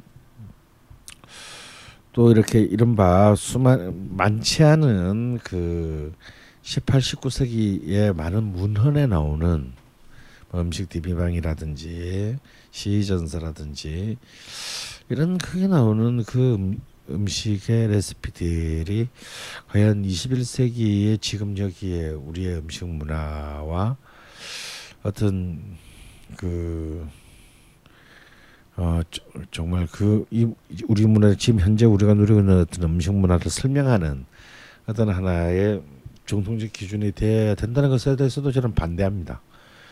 어 왜냐하면 모든 문화적 산물이 그러하듯이 사실 그것은 굉장히 그 이 급격한 어떤 역사적인 변동 속에서 끊임없이 그 진화되고 어 변모하고 어 급격한 변화 변동을 겪으면서 살아가는 일종의 약간 유기체적인 어떤 생명력을 지니고 있거든요. 그 때문에 우리가 좀 더 어 좀 더 그 공격적으로 우리 문화의 우리 음식 문화의 어떤 어 본질을 추구를 해야 되는 것이 좀 옳은 자세가 아닌가 저는 뭐 그런 정도 생각을 하고 있습니다. 그렇습니다. 이 주제에 대해서는 음. 나중에 또 말씀을 드릴 음. 음, 시간이 있지 않을까 그런 생각이 듭니다. 다음 뭐 마지막 글을 조장 선생님께서 네. 그 옥수 총각님께서 삼겹살 굽기는 집에서는 일정한 quality가 나옵니다만 밖에서는 좀 들쭉날쭉합니다. 좋은 팁이 있다면 공유해 보면 어떨까요? 저는 팬을 달궈서 고기를 올리기를 좋아하고요. 팬이 달궈진 것을 수저에 물을 묻혀서 물 몇 방울을 뿌려 확인합니다. 촤 하고 증발하는 속도를 보고 팬이 달궈졌구나 하고 고기를 올리는데요. 음. 그리고 뭐 고기가 땀 흘리면 뒤집고 그렇게 하는데 음. 거신님과 자바님의 숨겨둔 팁이 있다면 공유 부탁드립니다. 음. 음. 아 예. 꿀을 드시면서 준비를 하고 계십니다. 밤 꿀을 지금 한 숟갈. 선생님 한, 한 수저 드실래요? 그 먼저 꿀 드시는 동안 제가 아, 예. 얘기를 해보면 저는 그 뭐 모든 고기가 그렇지만 네. 삼겹살의 종류에 따라 좀 많이 다른 것 같긴 해요. 뭐 냉동 삼겹살이냐, 뭐 아니면 생삼겹이냐에 음. 따라 다를 것 같은데 기본적으로 생삼겹은 일단 모든 고기를 구울 때 첫 번째 시어드가 굉장히 중요하다고 생각합니다. 아 시어드. 네. 첫 번째 딱 불판에 올렸을 때 사람들이 못 기다리는데. 예, 꽤 오랜 시간을 기다려서 약간 탔다 어, 싶을 만큼 천면을 굽는 게 육즙을 가두는 데는 굉장히 중요한 거고 그러, 그걸 위해서는 팬이 잘 달구어져야 되는 거죠. 그리고 두 번째 예, 딱 돌렸을 때 돌렸을 때 이미 고기가 탄 부분에서 땀이 올라온다. 라고 하면 약간 늦었다. 어. 예, 그래서 탄 부분에서 땀이 올라오기 직전에 다시 고기를 원래 seared된 면이 아래로 가도록 불 옆으로 빼서 오. resting 기간을 갖는 게 오, 중요합니다. 네. sear 이 resting을 하면서 아래로 내려갔던 육즙 그리고 증발하면서 위로 올라갔던 육즙이 중앙을 이제 그대로 찾으면서 보이죠 그때. 네. 오, 네. 이 가운데 선이 딱 만들어질 때가 고기가 제일 맛있는 상태. 오. 그래서 이건 모든 고기를 굽는 공통점이 아닐까. 음. 네. 오. 그렇게 생각이 드네요. 우리 자바님은 저는 이제 요 글을 보고 저는 뭐 삼겹살 뭐 이런 거 구워 먹. 저는 이제 스테이크는 좀 다른데 네. 삼겹살 구워 먹으면서는 특별한 생각 없이 뭐 나는 어떻게 굽는다. 저는 이런 거 없어요. 음. 그냥 뭐 구워서 노릇노릇해지 먹는다 음흠. 정도고 특별한 한, 한 가지는 하여튼 고기가 됐든 무엇이 됐든 후라이팬에 쓸 때는 무조건 뜨겁게 팬을 달군 다음에 조절해야 된다라는 것에는 동의를 하고 저는 뭐 특별한 삼겹살 굽기 방법은 저는 없습니다. 근데 제가 아까 말씀드린 방법을 냉동 삼겹살에 쓰시면 곤란할 수 있습니다. 어, 네. 그건 잘못하면 육즙이 뭐 흘러나오는 정도를 넘어서 정말 뭐라고 해 튀김 어. 내지는 스낵을 만들 상황이 올 수 있기 때문에 냉동 삼겹살에는 권하고 싶지는 않습니다. 아, 좋습니다. 우리 선생님께서는 혹시 아니 뭐 저도 뭐 방금 말씀하신 것들이 그냥 삼겹살을 굽는 기본 같고요. 근데 이제 바깥에서 우리가 식당에서 구워 먹을 때는 이제 삼겹살 구울 때 제일 조심해야 될 것은 뭐 가장 한 가지인 것 같아요. 제가 보기에는 소고기랑 달리 삼겹살은 웬만큼 실패하지 않으면 크게 문제가 되지는 않습니다. 음. 네, 왜냐면 그 자체. 예, 왜냐면 그 자체 기름이 기름이. 너무 많기 때문에. 근데 이제 한 가지 주- 한 가지만 피하면 될 것 같은 것이 그 많은 돼지 고기에 그러니까 삼겹살에 기름에 다시 그 고기가 튀겨지는 상황만 막는 거. 근데 사실 그런 경우가 생각보다 많습니다. 그래서 이제 꼭 그 이 기름을 빨리 자연스럽게 이제 빠져나갈 수 있는 음. 빠져나갈 수 없는 경우가 있어요. 어떤 집에 그렇죠. 가면 그럴 때는 이제 사실은 식빵이라든지 음. 뭐 키친타월 같은 예, 근데 키친타월 같은 거를 이렇게 파운드 보면 나 진짜 그런 집은 난 다시는 안 가요. 음. 어 정말 그 키친타월에 뭐가 묻어 있을 그렇죠. 줄 알고 형광물질 등등이 네. 그걸로는 안좀 그렇고요. 어 그래서 그런 부분들을 좀 빨리빨리 제거하는 어, 것이 필요하고 역시 삼겹살을 할 때는 그 기름을 가장 잘 활용하는 것은 김치 아니겠어요? 음. 아, 김치와 양파. 네, 김치와 양파. 특히 저는 이제 김치를 이제 그 기름이 빠져나가는 구멍 입구에 쭉 배열함으로써 이 삼겹살에서 추출된 기름에 음, 김치가 온전히 다 흡수하게 어, 그거를. 어. 돼지 기름 김치 튀김 같은. 아, 그렇죠. 네. 돼지 기름 김치 튀김. 아, 저는 그게 참 삼겹살을 먹는 묘미가 아닐까 싶어요. 그렇습니다. 근홍 씨는 어때요? 저는 뭐 사실 제가 삼겹살을 그렇게 즐겨 먹진 않기 때문에 뭐 그런 데에 대해서는 좀 제가 또 고기 굽는 데 굉장히 젬병이라 제가 어. 이 동네 삼겹살 맛집 하나 공유하려고 그랬는데 아, 어, 좀 네. 말씀해 주시죠. 그 이 집은 그러니까 냉동 삼겹살의 추억을 가지고 계신 분들이 찾아가는 집들이 몇 집이 있죠. 네네.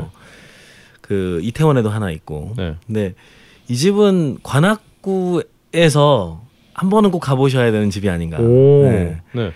그 봉천역과 서울대 입구역 사이에 그 봉천역에 서울대 입구역을 가다가 음. 네. 가다가 중간쯤에서 어 오른쪽으로 한 골목을 들어가시면 아하. 그래서 계속 가던 방향으로 계속 가시면 부림이라는 곳이 있습니다. 아 부림. 네, 네. 이 집은 냉동 삼겹살을 하는 집인데 저는 왜 이 집에 가면 삼겹살이 이토록 맛있는지 그리고 이 집이 이제 가장 좋은 점은 이제 된장찌개와 그리고 계란찜과 그리고 이제 네 가지의 반찬과 그리고 훌륭한 파절임이 아. 늘 함께 나오는 집이고요. 저는 냉동 삼겹살을 하는 집에서 고추장을 내지 않으면 아 이 집은 맛을 모른다 어. 생각합니다. 그래서 된장과 고추장이 함께 나오고 어, 구운 고기를 고추장에 찍어 먹는 거예요? 아 저 같은 경우에는 이제 고추는 고추장을 찍어서 쌈에 올리고 네네. 마늘은 된장을 찍어서 쌈에 올리고 아. 네. 이렇게 해서 이제 같이 먹는 편인데요. 아 이 불임은 어, 정말 한번 좀 가보시면 음. 후회하지 않으실 집이 될뭐 겁니다. 집에서 먹을 때는 고추장도 많이 찍어 드시잖아요. 그냥 간편하게. 뭐 쌈장 먹기. 근데 삼겹살은 괜찮으니까. 고추장이 있어야 맛있습니다. 음. 네. 어 그렇군요. 사실 또 우리 이렇게 배틀감인데.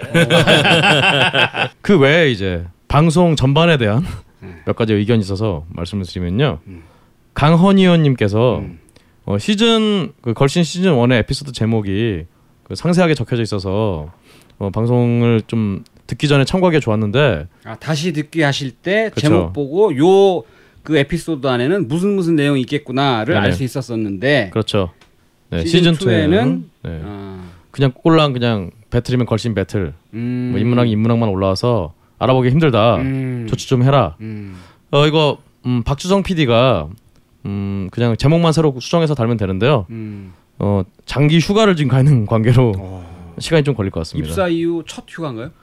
아 아니요 휴가 많이 갔고요. 박주성 PD 오는 대로 빨리 수정을 하도록 하겠습니다. 음. 그리고 그 다음으로 이제 음더 밤님께서 이제 그때 우리 밥 생각나는 소스 빨리 그 이메일 주소를 알려달라 선물을 경품을 좀 제공하고 싶다라고 말씀하셨는데요. 이게 그 윤현기의 종마님도 자기가 그 딴지 회원권 6개월 거를 사셔서 그거를 청취자분들 선물로 주고 싶다라고 말씀을 해주셨는데요. 어, 굉장히 고마운 말씀인데 이게 저희가 또 딴지 그 라디오 딴지 쪽에서 일단은 이 방송을 주관하고 있는 거기 때문에 그쪽이랑 먼저 상의를 좀 해보셔야 되거든요. 저희가 마음대로 있는 부분이 아니라서 특히나 우리 밥 생각나는 소스 이분께서는 요, 요 부분은 저희가 알아보도록 하겠습니다. 그렇게 그게 뭐 네. 그런 걸 저희가 뭐 덥석 그렇게 뭐 해주십시오라고 해도 되는 건지 뭐 그렇죠. 이런 것들에 대해서 이게 쉽게 결정할 수 있는 상황이 아니기 때문에 마음은 네. 너무 감사한데 마지막으로 이제 인디안방님이 저희 시즌 1에 출연했던 아톰님, 아톰님이 그 알고나 먹자 그 책이 나왔다고 네. 이렇게 소개를 해주셨어요. 이렇게 많은 분들이 게시판에 사연을 남겨주셨고요. 어, 딴지 라디오 걸신이라 불러더 게시판 음, 많은 사연 남겨주시면 저희가 또 열심히 찾아서 읽어보고 음, 사연을 좀 소개해드리도록 하겠습니다.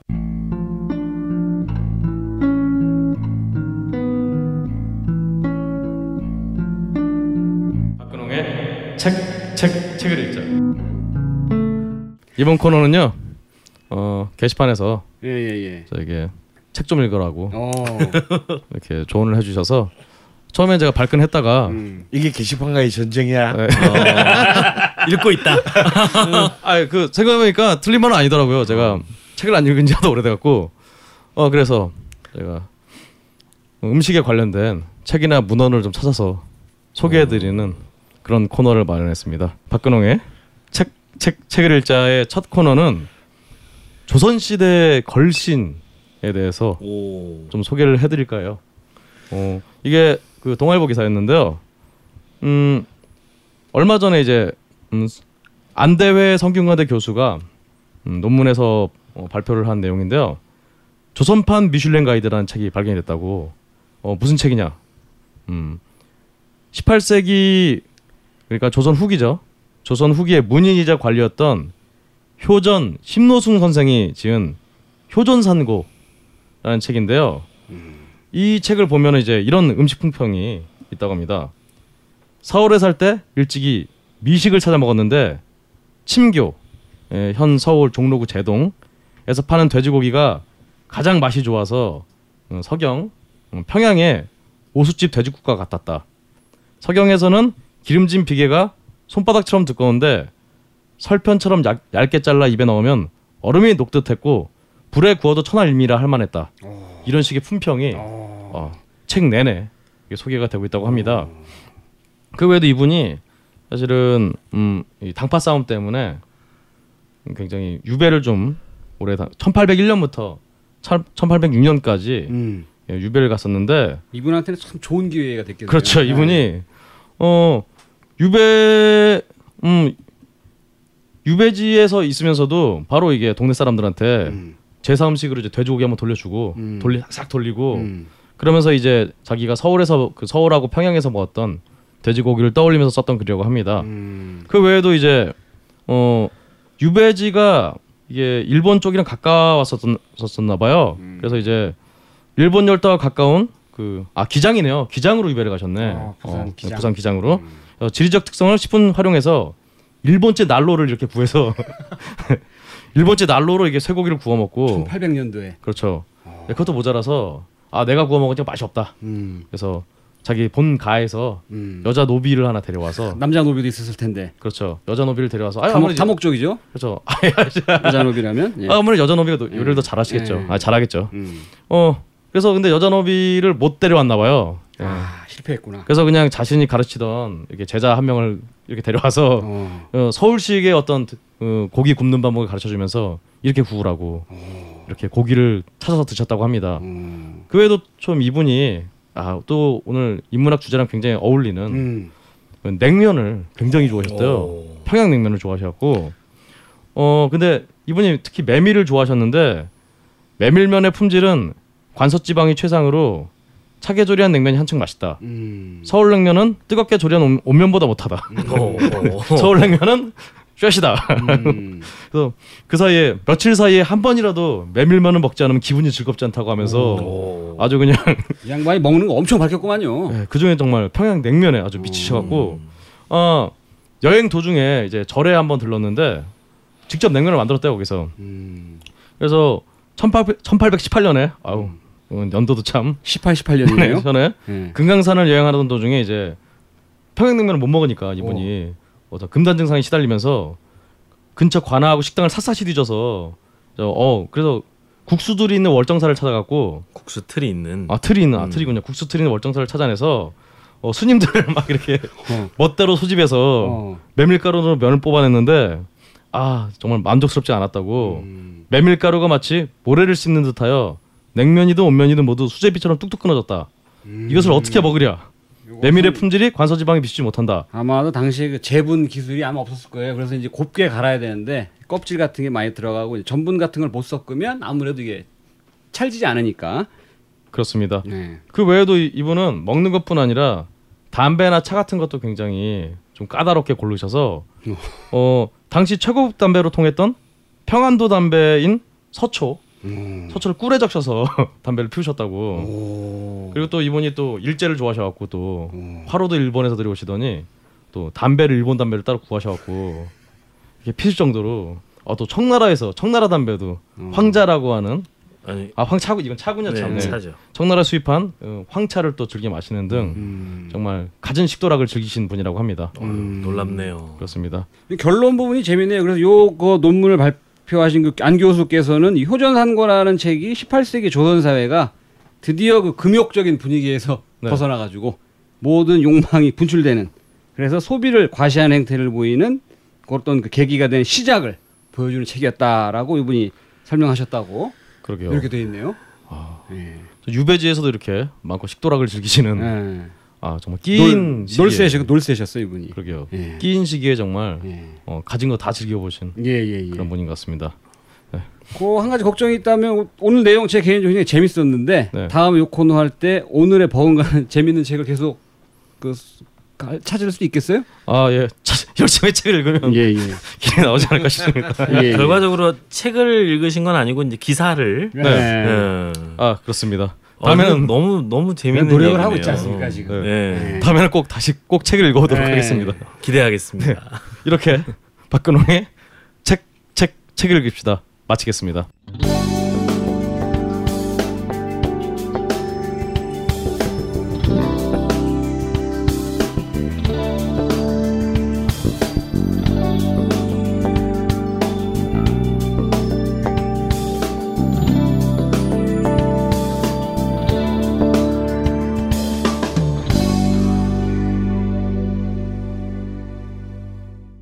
걸신 인문학 시간입니다. 냉면편 1편에 이어서 2편 어, 시작하도록 하겠습니다. 지난 편 마지막 부분이 상당히 그 스릴과 서스펜스가 있는 순간에 끝났어요. 그렇죠. 예. 냉면의 육수가 음. 어, 과연 음. 어떻게 결정이 되느냐. 음. 예, 사실 이제 이 냉면 음. 우리 이제 이제 평양식의 냉면에 있어서의 물론 이제 이 면이기 때문에 역시 이 국수 면이 중 제일 중요한 본질적으로 음. 그런데 사실은 이 냉면만큼 이 국물 자체 다시 말해서 우리가 이제 유- 냉면 육수라고 부르는 아 이 국물이 과연 이제 어떤 정말 어떤 그 맛과 방향을 갖고 있느냐에 따라서 음. 사실은 천국과 지옥을 오가게 됩니다. 저는 사실 이제 흔히 요즘은 이른바 그 사실 대세는 소고기 100%로 하는 이제 소고기의 육향이 이제 정말 아주 진하게 올라오는 어, 그런 이른바 우레옥 이른바 봉피향 어, 이 라인의 육수가 사실 대세죠. 예. 아, 그렇죠. 됐습니다. 음. 또 사실 이제 그 봉피양의 김태원 조리장이 또뭐 그 우레옥 출신임을 감안한다면 음. 결국은 이제 해방 직후인 46년부터 지금까지 이제 그 서울 사대문 안에 어떤 명주 노릇을 하고 있는 어, 우레옥의 육수의 그 포인트가 아 이제 결국은 현재 21세기 대한민국의 냉면 육수의 어떤 그 어, 바로미터. 바로미터를 만들고 있지 않나 싶어요. 물론 저는 동의할 수는 없습니다만, 저도요. 아, 그것이 뭐 현실이죠. 근데 여기서 한번 이제 한번 더 다시금 정말 냉면의 그 원천을 한번 찾아서 우리가 시간 여행을 해볼 필요가 있을 것 같아요. 이겁니다.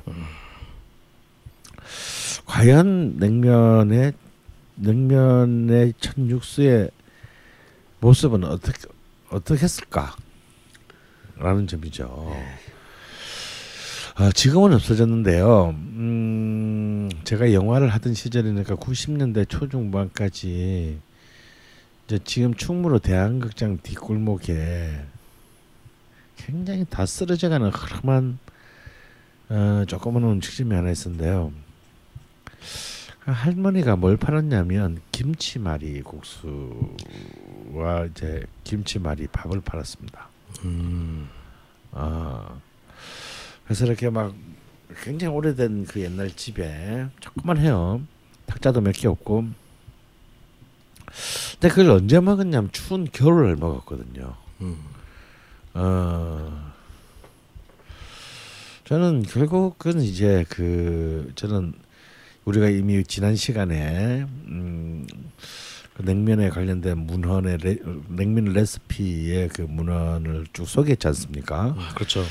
어, 결국 냉면의 첫 모습은 어, 이것이 이제 어떤 기생방이라든지 아니면 이제 하나의 독립된 냉면 옥, 냉면 가게로 가기 전에 첫 모습은 역시 겨울에 결국 무동치미 혹은 배추동치미의 국물이 아니었겠는가라고 저는 생각을 합니다.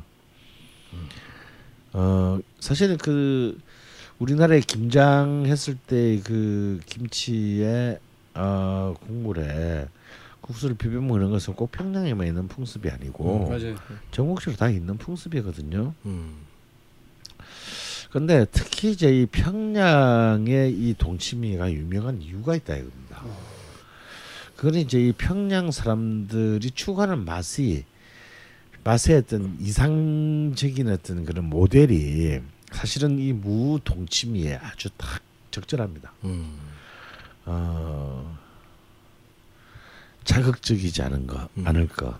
다음에 정말 그 머릿 속에서 뭔가 폭죽이 터지듯한 어떤 시원함이 있을 것. 예.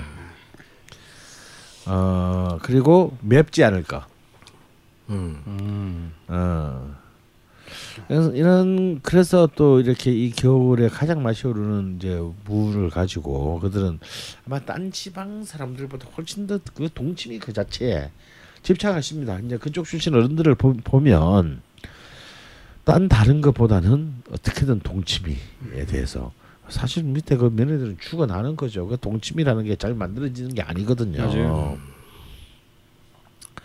근데 그 미묘한 어떤 하나의 변수 때문에 맛이 갈 수 있는 게 동치미인데, 어 그래서 더욱더 이, 이 정말 미향 그 평양 사람들은 더욱더 동치미에 집착하지 않았을까 싶습니다.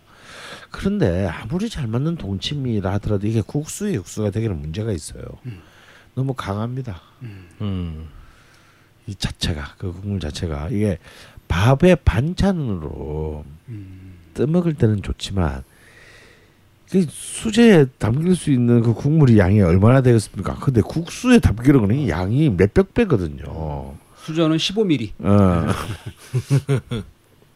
그랬을 때는 아마도 이것만으로는 너무 강해서 먹을 수가 없어서 아마 물과 희석을 하, 했을 것이고 첫 번째는 두 번째는 아 그냥 물로만 희석시키는 것보다 여기에 좀 더 깊은 맛을 내는 낼 수 있는 어떤 길을 추구했을 것 같아요. 어 다시 말해서 음 가령은 이제 어페리오 같은 거 조개라든지 오 조개. 예. 음, 건어물 같은 것을 끓인 물 육수를. 육수를 어이 동치미에 섞는다라든가 왜냐면 함부로 고기 육수를 그 어, 그 당시에 가정집에서 무슨 돈이 있다고? 냉면 한 그릇 먹자고 손 잡을 수는 없고 동치미야 많이 만들어 놓고 퍼서 아, 먹는 뭐, 거지만 그러니까. 고기 육수를 한다면 또 따로 끓여야 되는 거예요. 끓여야 되거든요. 이거는 사실은 참 쉽게 추구하기 어려운 겁니다. 음, 그랬을 때 아마 그 첫 번째 고기는 아마 닭이지 않았을까 굳이 음. 한다면 닭이라든지 아니면 겨울에 이제 야생에 잡히는 꿩 와. 그리고 좀 더 좀 사는 집으로 간다면 돼지가 아니었을까 음. 어, 그렇게 생각합니다. 그래서 이제 이런 것으로 이런 이제 그 동물의 살과 뼈로 만든 육수와 이제 육수로 동치미를 희석하는 것이 저는 냉면 육수의 원형이지 않았나 싶고요. 이것이 이제 점점 이제 기생집이라든가 돈 받고 파는 거, 어 이제 냉면집이라든가 이런 거 됐을 때는 소고기 쓸 수 있죠. 음. 그때는 그러니까 그 당시에 소고기 저- 이 식민 식민지 초기 또 소 초기 시대 1910년대나 20년대는 소고기 값이 상대적으로 다른 고기에 비해서 그렇게 비싸진 않았습니다. 오. 개체 수가 많았기 네. 때문에 예, 그만큼 다른 고기들도 귀했다라는 거죠. 아, 고기 자체가. 상대적으로. 고기 자체가 그렇기 때문에 뭐 굳이 고기를 쓴다면 소고기를 쓰는 것이 음, 음, 그렇게 부담되는 것은 사실 또 아니었을 아니었을 수 있다. 음. 그러면서 이것이 점점 또 이제 서울로 올라오면서 점점 이제 어 이 닭 같은 닭이나 돼지 같은 가금류나 꿩 같은 야생류보다는 어 안정적으로 공급이 가능한 더군다나 여름에도 크게 탈이 안 날 가능성이 제일 높은 소고기가 중심이 되어 가지 않았나 싶어요. 그런데 이제 이 냉면이 이제 1910년대 20년대부터 이제 냉면이 겨울식이 아니라 여름식으로. 됩니다. 이때면서 이제 문제가 발생하죠. 이제 바로 동치미의 문제가 발생합니다. 아. 아, 일단 이 여름 물은 맛이 없어요. 그렇죠. 어, 힘도 없고 맛도 멀었습니다. 그러니까 이제 자꾸 이제 엉덩이를 넣어야 돼. 음. 어. 그러다 보니까 이게 이게 무슨 의미가 있겠는가? 맛이 산으로 가. 어. 음. 사실 맛이 없어요. 어, 이거 만들어 버리면 그 제 말을 이해를 하실 겁니다. 근데 이제 음식집에서 가장 중요한 게 뭐냐면 자, 저 가장 완벽한 맛이 아니거든요. 이른바 그 맛의 그 유지, maintenance. 근데 이 동치미를 쓰게 되면 아까도 말한 전수란 이유로 이 어떤 집의 맛 맛의 표준이 유지되기가 어려웠을 맞아요. 것이다. 그리고 이 1910년대, 20년대 이제 한국에서 냉면이 평양에서과 서울에서 이제 성업을 거두기 시작할 때가 또 이 음식 산업계 혁명이 일어난 때죠. 바로 아지노모토의 등장입니다. 아, 감칠맛. 음. 그래서 사실은 냉면은 사실은 우리가 MSG라고 그냥 통칭해서 부르는 이 아지노모토 계열의 이, 이 조미료를 굉장히 많이 쓰는 음식이에요. 맞아요. 여러분 음. 생각과는 달리 어 굉장히 그 특히 육수에 냉면소에 많이 쓰는 편. 왜냐하면 이걸 써야 썼을 때 음. 이, 이 메밀 향- 메밀로 만든 면이 주는 굉장한 터프함을 견딜 수가 있는 음. 강한 맛이 만들어집니다. 음. 사실은 그냥 소고기만으로 삶았다. 그거 있잖아요. 그거 시켜서 음식을 만들면요. 면하고 음, 육수하고 따로 놀죠. 예, 음. 닝닝해서 못 먹어요. 그것도 그렇죠. 만들어 본 사람은 다 알죠. 예. 아무리 비싼 고기 사다가 뭐 3시간 4시간 삶아 봐야 예. 예. 그 맛이 나지 않는다. 예. 이건 뭐 진짜 확실한 얘기입니다, 이거. 삶아 보셨군요. 아, 그럼요. 확실한 겁니다. 이거. 그래서 사실은 어쩌면 우리가 지금 먹고 있는 냉면 육수 맛의 마지막 완성은 아지노모토다. 어, 라는 어쩌면 또, 또 굉장히 비참한 현실에. 받아들이기 싫지만. 어, 받아들이기 싫지만.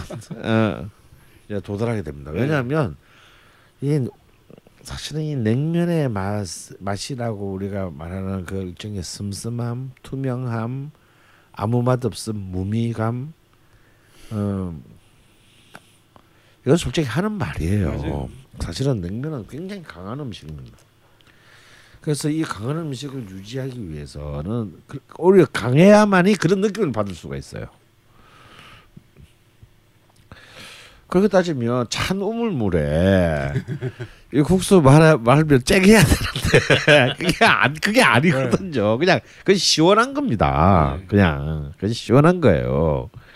그러니까 우리가 냉면에서 추구하는 그런 맛이 그 찬 우물물에서는 나오지가 않는다라는 거죠. 어.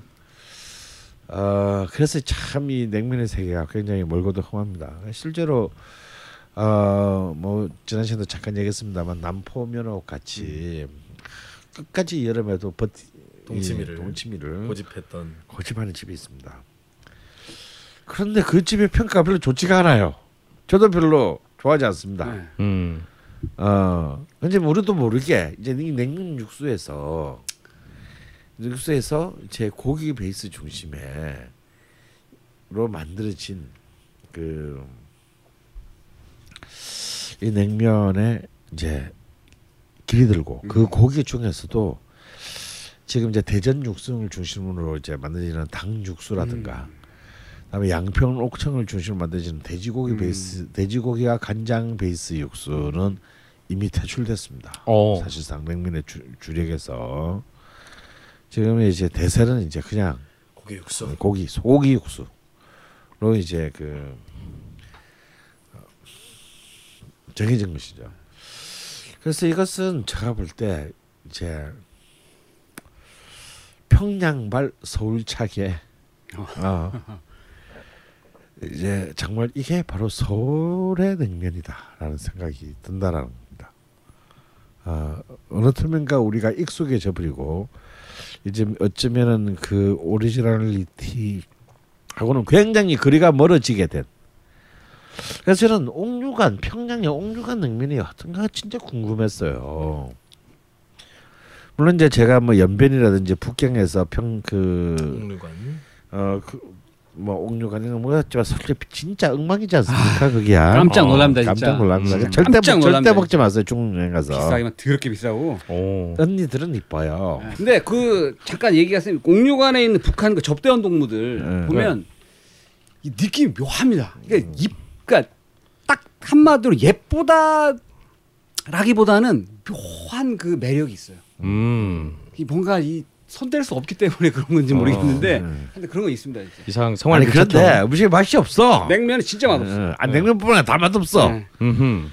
아참 제가 저꽤그 북한 음식점에 많이 가봤어요. 중국의 여기저기에 있는 장춘에 있는 그 어.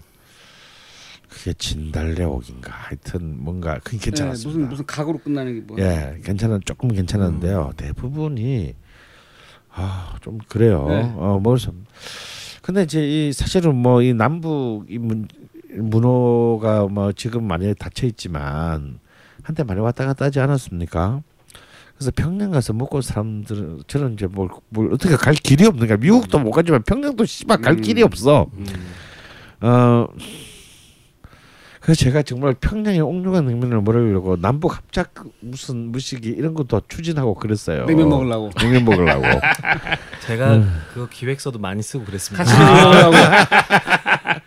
견우직녀 뭐 이런 거였거든요. 그래서 참 안 되더라고 또 남들은 그 잘도 갔다 오던데. 음. 그래서 좀 분하지만 음. 어, 이건 뭐 그거 기획서 끝날 무렵에 북한이 NPT 탈퇴했어요. 아, 그래서 또 남북한이 경 갑자기 전국이 경색되는 바람에 또 허팀만 솟고 아 그래서 이제 그 좀 굴욕적이지만 음.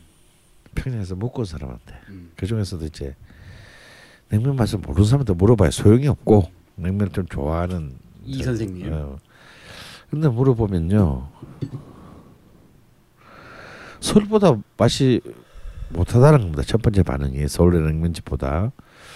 아무 서울에 이제 이 냉면집에 우리도 모르게 음, 이제 갇혀 있는 거죠. 그다음 두 번째 이게 저- 이게 사실은 더 더 중요한 얘기인데요. 그래서 평양의 냉면이라는 게 뭐 어떤 냉면 맛인지 모르겠는데 뭐, 우리 먹는 뭐 우레옥이나 뭐 별 차이가 없는 것 같다. 음. 라는 겁니다. 어 그래요? 예. 우레오. 그래서 어떤 집하고 냉면 맛이 제일 비슷한가요? 했더니 약간 묘하게 조금씩 어차피 다 다른데 그래도 우레옥과 제일 많이 닮은 것 같다. 음. 어. 그럼 이미 이제 서울에서 그 음, 냉면이 성황을 이루기 시작한 게 1930년대 중반부터는 이미 그때 이제 서울과 평양이 아직까지 다치기 전이잖아요. 이런 이야기가 가능한 거죠. 이미 평양발 냉면이 서울에서 크게 성과를 올리면서 다시 서울의 맛이 거꾸로 다시 평양의 냉면 맛을 재규정할 수 있다라는 겁니다. 어. 그게 서울의 중앙 수도라는 권력이거든요. 음. 어, 우리는 서울에서 전주 비빔밥을 먹지만 전주 비빔밥에 대해서 신뢰를 하지만 지방에 가면 서울집이 서울 해장국, 어. 서울 깍두기 어. 이게 또 굉장히 큰 신뢰의 그 요인입니다. 그래서 정말 그러면 오- 오리지널 평양의 냉면은 어떠한가 이것 가지고도 우리는 다시 새로운 돌파구를 찾기가 좀 쉽지는 않게 되었다 라는 것이죠. 아 그런데 참 놀라운 일이 요즘 일어나고 있는데요. 이 냉면 육수계에 의외로 막국수계에서 냉면이 그동안 천시했던 이 막국수라는 것은 사실은 이렇게 이 물, 우리 이제 찬 육수를 그득 부어 먹는 그런 그런 면이 아니지 않습니까? 주로 이제 약간 비빔 스타일에서 약간 자작하게 어, 좀 그 양 그 고추장 양념이 고추장 고춧가루 양념이 좀 잘 부드럽게 비벼지기 위해 조금 붓는 네. 정도인데요. 요즘은 이제 또 물막국수가 대세입니다. 음. 어. 요즘 역시 이제 사람들 너무 이제 더위의 기간이 너무 길어지다 보니까 이 물막국수가 대세고 그러다 보니까 이제 이 막국 냉면집 보다는 막국수 집에서 어, 동치미가. 어 막국수 집에서 이제 이 육수에 대한 이제 이른바 계량 전쟁이 새로운 어 붙게 됐습니다. 어. 근데 이제 이 막국수에서는 는 막국수께서 오히려 소고기 이제 고기 육수와 통치미를 여름에도 섞고 아주. 과감하게 아 믹스하는 오? 이런 또 예, 이런 집들이 늘어나고 있습니다. 왜냐하면 막국수는 뭐가 있습니까? 안에 아예 이그 이름 우리가 흔히 이제 그 다대기라는 좀 음. 틀린 표현으로 쓰는 매운 양념 장. 양념장이 안에 들어 있잖아요. 예. 어 그렇기 때문에 사실은 동치미하고 만났을 때 굉장히 다른 우리가 그냥 동치미만의 어떤 깨끗한 육수, 음. 맑은 육수에는 로는 그 기대할 수 없는 예상할 수 없는 굉장히 새로운 세계로 우리 끌고 가게 되거든요. 근데 음. 이게 의외로 동치미 국물이 들어간 물막국수가 그 막국수 고유의 이 비빔 양념장이랑 잘 맞는 겁니다. 음. 음. 아. 그래서 참 이제 이런 그 매일매일 변화하는 이, 이 미각의 세에서 저는 거꾸로 다시금 좀 냉면에서 어 냉면에서 어 동치미의 어떤 그 가능성을 봅니다. 그리고 저는 동치미도 이제 배추 동치미와 무 동치미를 어, 따로따로 담궈서 이것을 섞어야 되지 않을까. 다시 말해서 무는 굉장히 스트레이트한 맛이라면 배추는 굉장히 어, 배추 동치미는 굉장히 좀 따뜻한 느낌의 맛이 나 단맛이 있습니다. 달큰하죠. 어. 예. 그러면은 그래서 어떤 집은 배추 동치미만으로 소고기 육수와 같은 달큰 계열끼리 믹스하는 굉장히 이제 막 순율조합이 이제 점점 점점 복잡해지는 겁니다. 또 요즘 또 과일을 또 이제. 예, 또 이제 이 다대기 안에 교묘하게 갈아 넣음으로써 어 굉장히 어떤 그 숨은 맛을 또 그 추구하기도 합니다. 음 그래서 종합하여 본다면 이제 결국 그 냉면의 세계도 이제 다시 한번 이 그 육향이 중심이 되는 소고기 육수의 일방통 또 소고기 육수도 이게 또 어떻게 집가에 따라서 천차만별이거든요. 맞아요. 아 그래서 그 이 소고기 육수의 어떤 이런 그 일방적인 독점 구도가 이제 또 다시 깨어지지 않을까. 어. 그 다음에 뭔가 또 MSG가 아닌 음, 어쩌면 원형으로서의 그 냉면 육수의 새로운 가능성은 과연 없을 것인가에 대해 음. 어, 새로운 감칠맛. 예, 창조적인 어떤 시도들이 필요할 필요할 것이다라고 저는 보는 것입니다.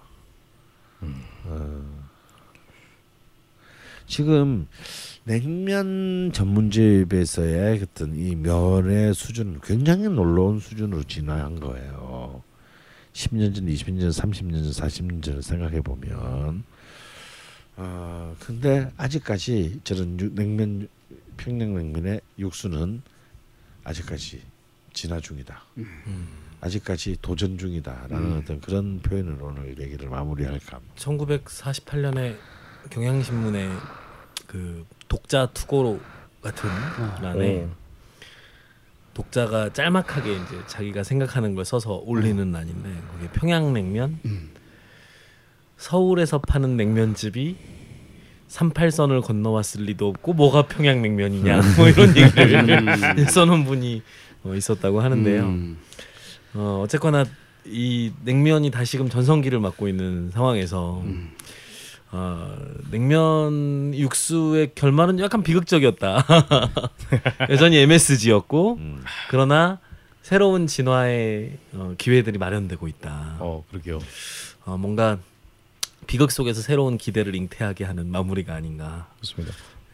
어, 새로운 시도 하시니까 근데 원래 그 동치미의 그 정말 쨍한 맛 음. 이게 좀 탄산의 그 느낌에 그 정말 그 짜릿한 맛과도 좀 연계가 좀 돼 있잖아요. 예. 혹시 정말 탄산수가 요즘 굉장히 유행인데 음. 그걸 어떻게 응용할 수 있는 방법이 없을까? 아, 실제로 넣는 데도 있고요. 뭐 네. 빙초산을 또 사이다를 쓰- 넣는 경우도 예, 있습니다. 뭐 아. 사이다 자체를 넣는 경우도 있고. 근데 그런 경우는 제가 볼 땐 전부 사파적 시도입니다. 아. 절대 성공할 수 없습니다. 근데 그 양평 양수리 쪽에 가다 보면 그 죽여주는 동치미 국수라고 예. 있잖아요. 예. 그집 국수 참 맛있는데 맛있어요. 그 그 집 동치미 국수를 집에서 재현을 해보려고 해도 도저히 나오지 않는 네. 무언가가 그러니까 있더라고요. 이제 그 이제 MSG죠. 그렇죠. 아, 근데 이제 가령 그 양평 얘기를 하시니까 제가 지난주에 갔던 집도 중미산 막국수라는 어, 중미산 곳, 막국수. 예, 예. 한 25년 정도 된 집인데요. 아, 그 집이 요즘 굉장히 신흥 강호로 떠오르고 음. 있는 집입니다. 그 집에 바로 이제 그 어, 소고기와 그 동치미 어. 육수를. 배합해서 어, 쓰, 쓰는 물막국수는 하는데요. 저는 사실은 어차피 막국수 하면은 그냥 비빔을 일단 먹기 때문에 어, 크게 변수는 아니지만요. 의외로 저 그저께 일요일 또 가서 한 시간씩 기다려서 보니까 음. 거의 그 좌석의 80%가 물막국수를 먹어요. 어. 그래서 아 이제 정말 물막국수의 대세의 시대가 왔구나. 라는 걸 다시 한번 음, 생각했는데 오히려 막국수에서 어 그런 또 이제 새로운 음, 육수의 가능성들이 타진된다는 건좀 굉장히 주목할 만한 일입니다. 어, 저 일본 라면이 정말 여러 진화를 겪었듯이 뭐 이제 냉면도 뭐 많은 관심을 받다 보니까 이렇게 다른 쪽에서 또 가능성을 발견하게 되는군요. 지금까지 냉면의 육수에 대해서 그리고 또 막국수의 정말 새로운 약진, 어, 막국수의 침공까지를 들으셨고요. 음. 그럼 우리 다음 냉면편 3부에서는 어떤 얘기를 다루게 될까요? 냉면 주변의 냉면. 오. 예. 일단 이제 우리가 한때는 대세였으나 지금은 급격히 세를 잇고 있는 함흥냉면이 있습니다. 아, 함흥냉면. 예. 그리고 칡냉면. 네, 뭐 칡냉면, 다음에 이제 해주냉면. 음. 오. 다양한 어떤 이 주변의 어떤 냉면의 세계를 한번 담, 담그어 볼까 합니다. 아 그러면 다음은 이제 지금은 소외된 다양한 냉면들의 세계를 살펴보는 그리고 또 B급 냉면도 있어요. B급 냉면. 또, 예, 이 B급 냉면의 세계가 또 이 또 그럴 듯합니다. 예. 아, 그러면 이 여러 가지 얘기들을 또 우리 다음 걸신 냉면편 3부에서 들을 수 있고요. 지금까지 아, 걸신이라 불러다오였습니다.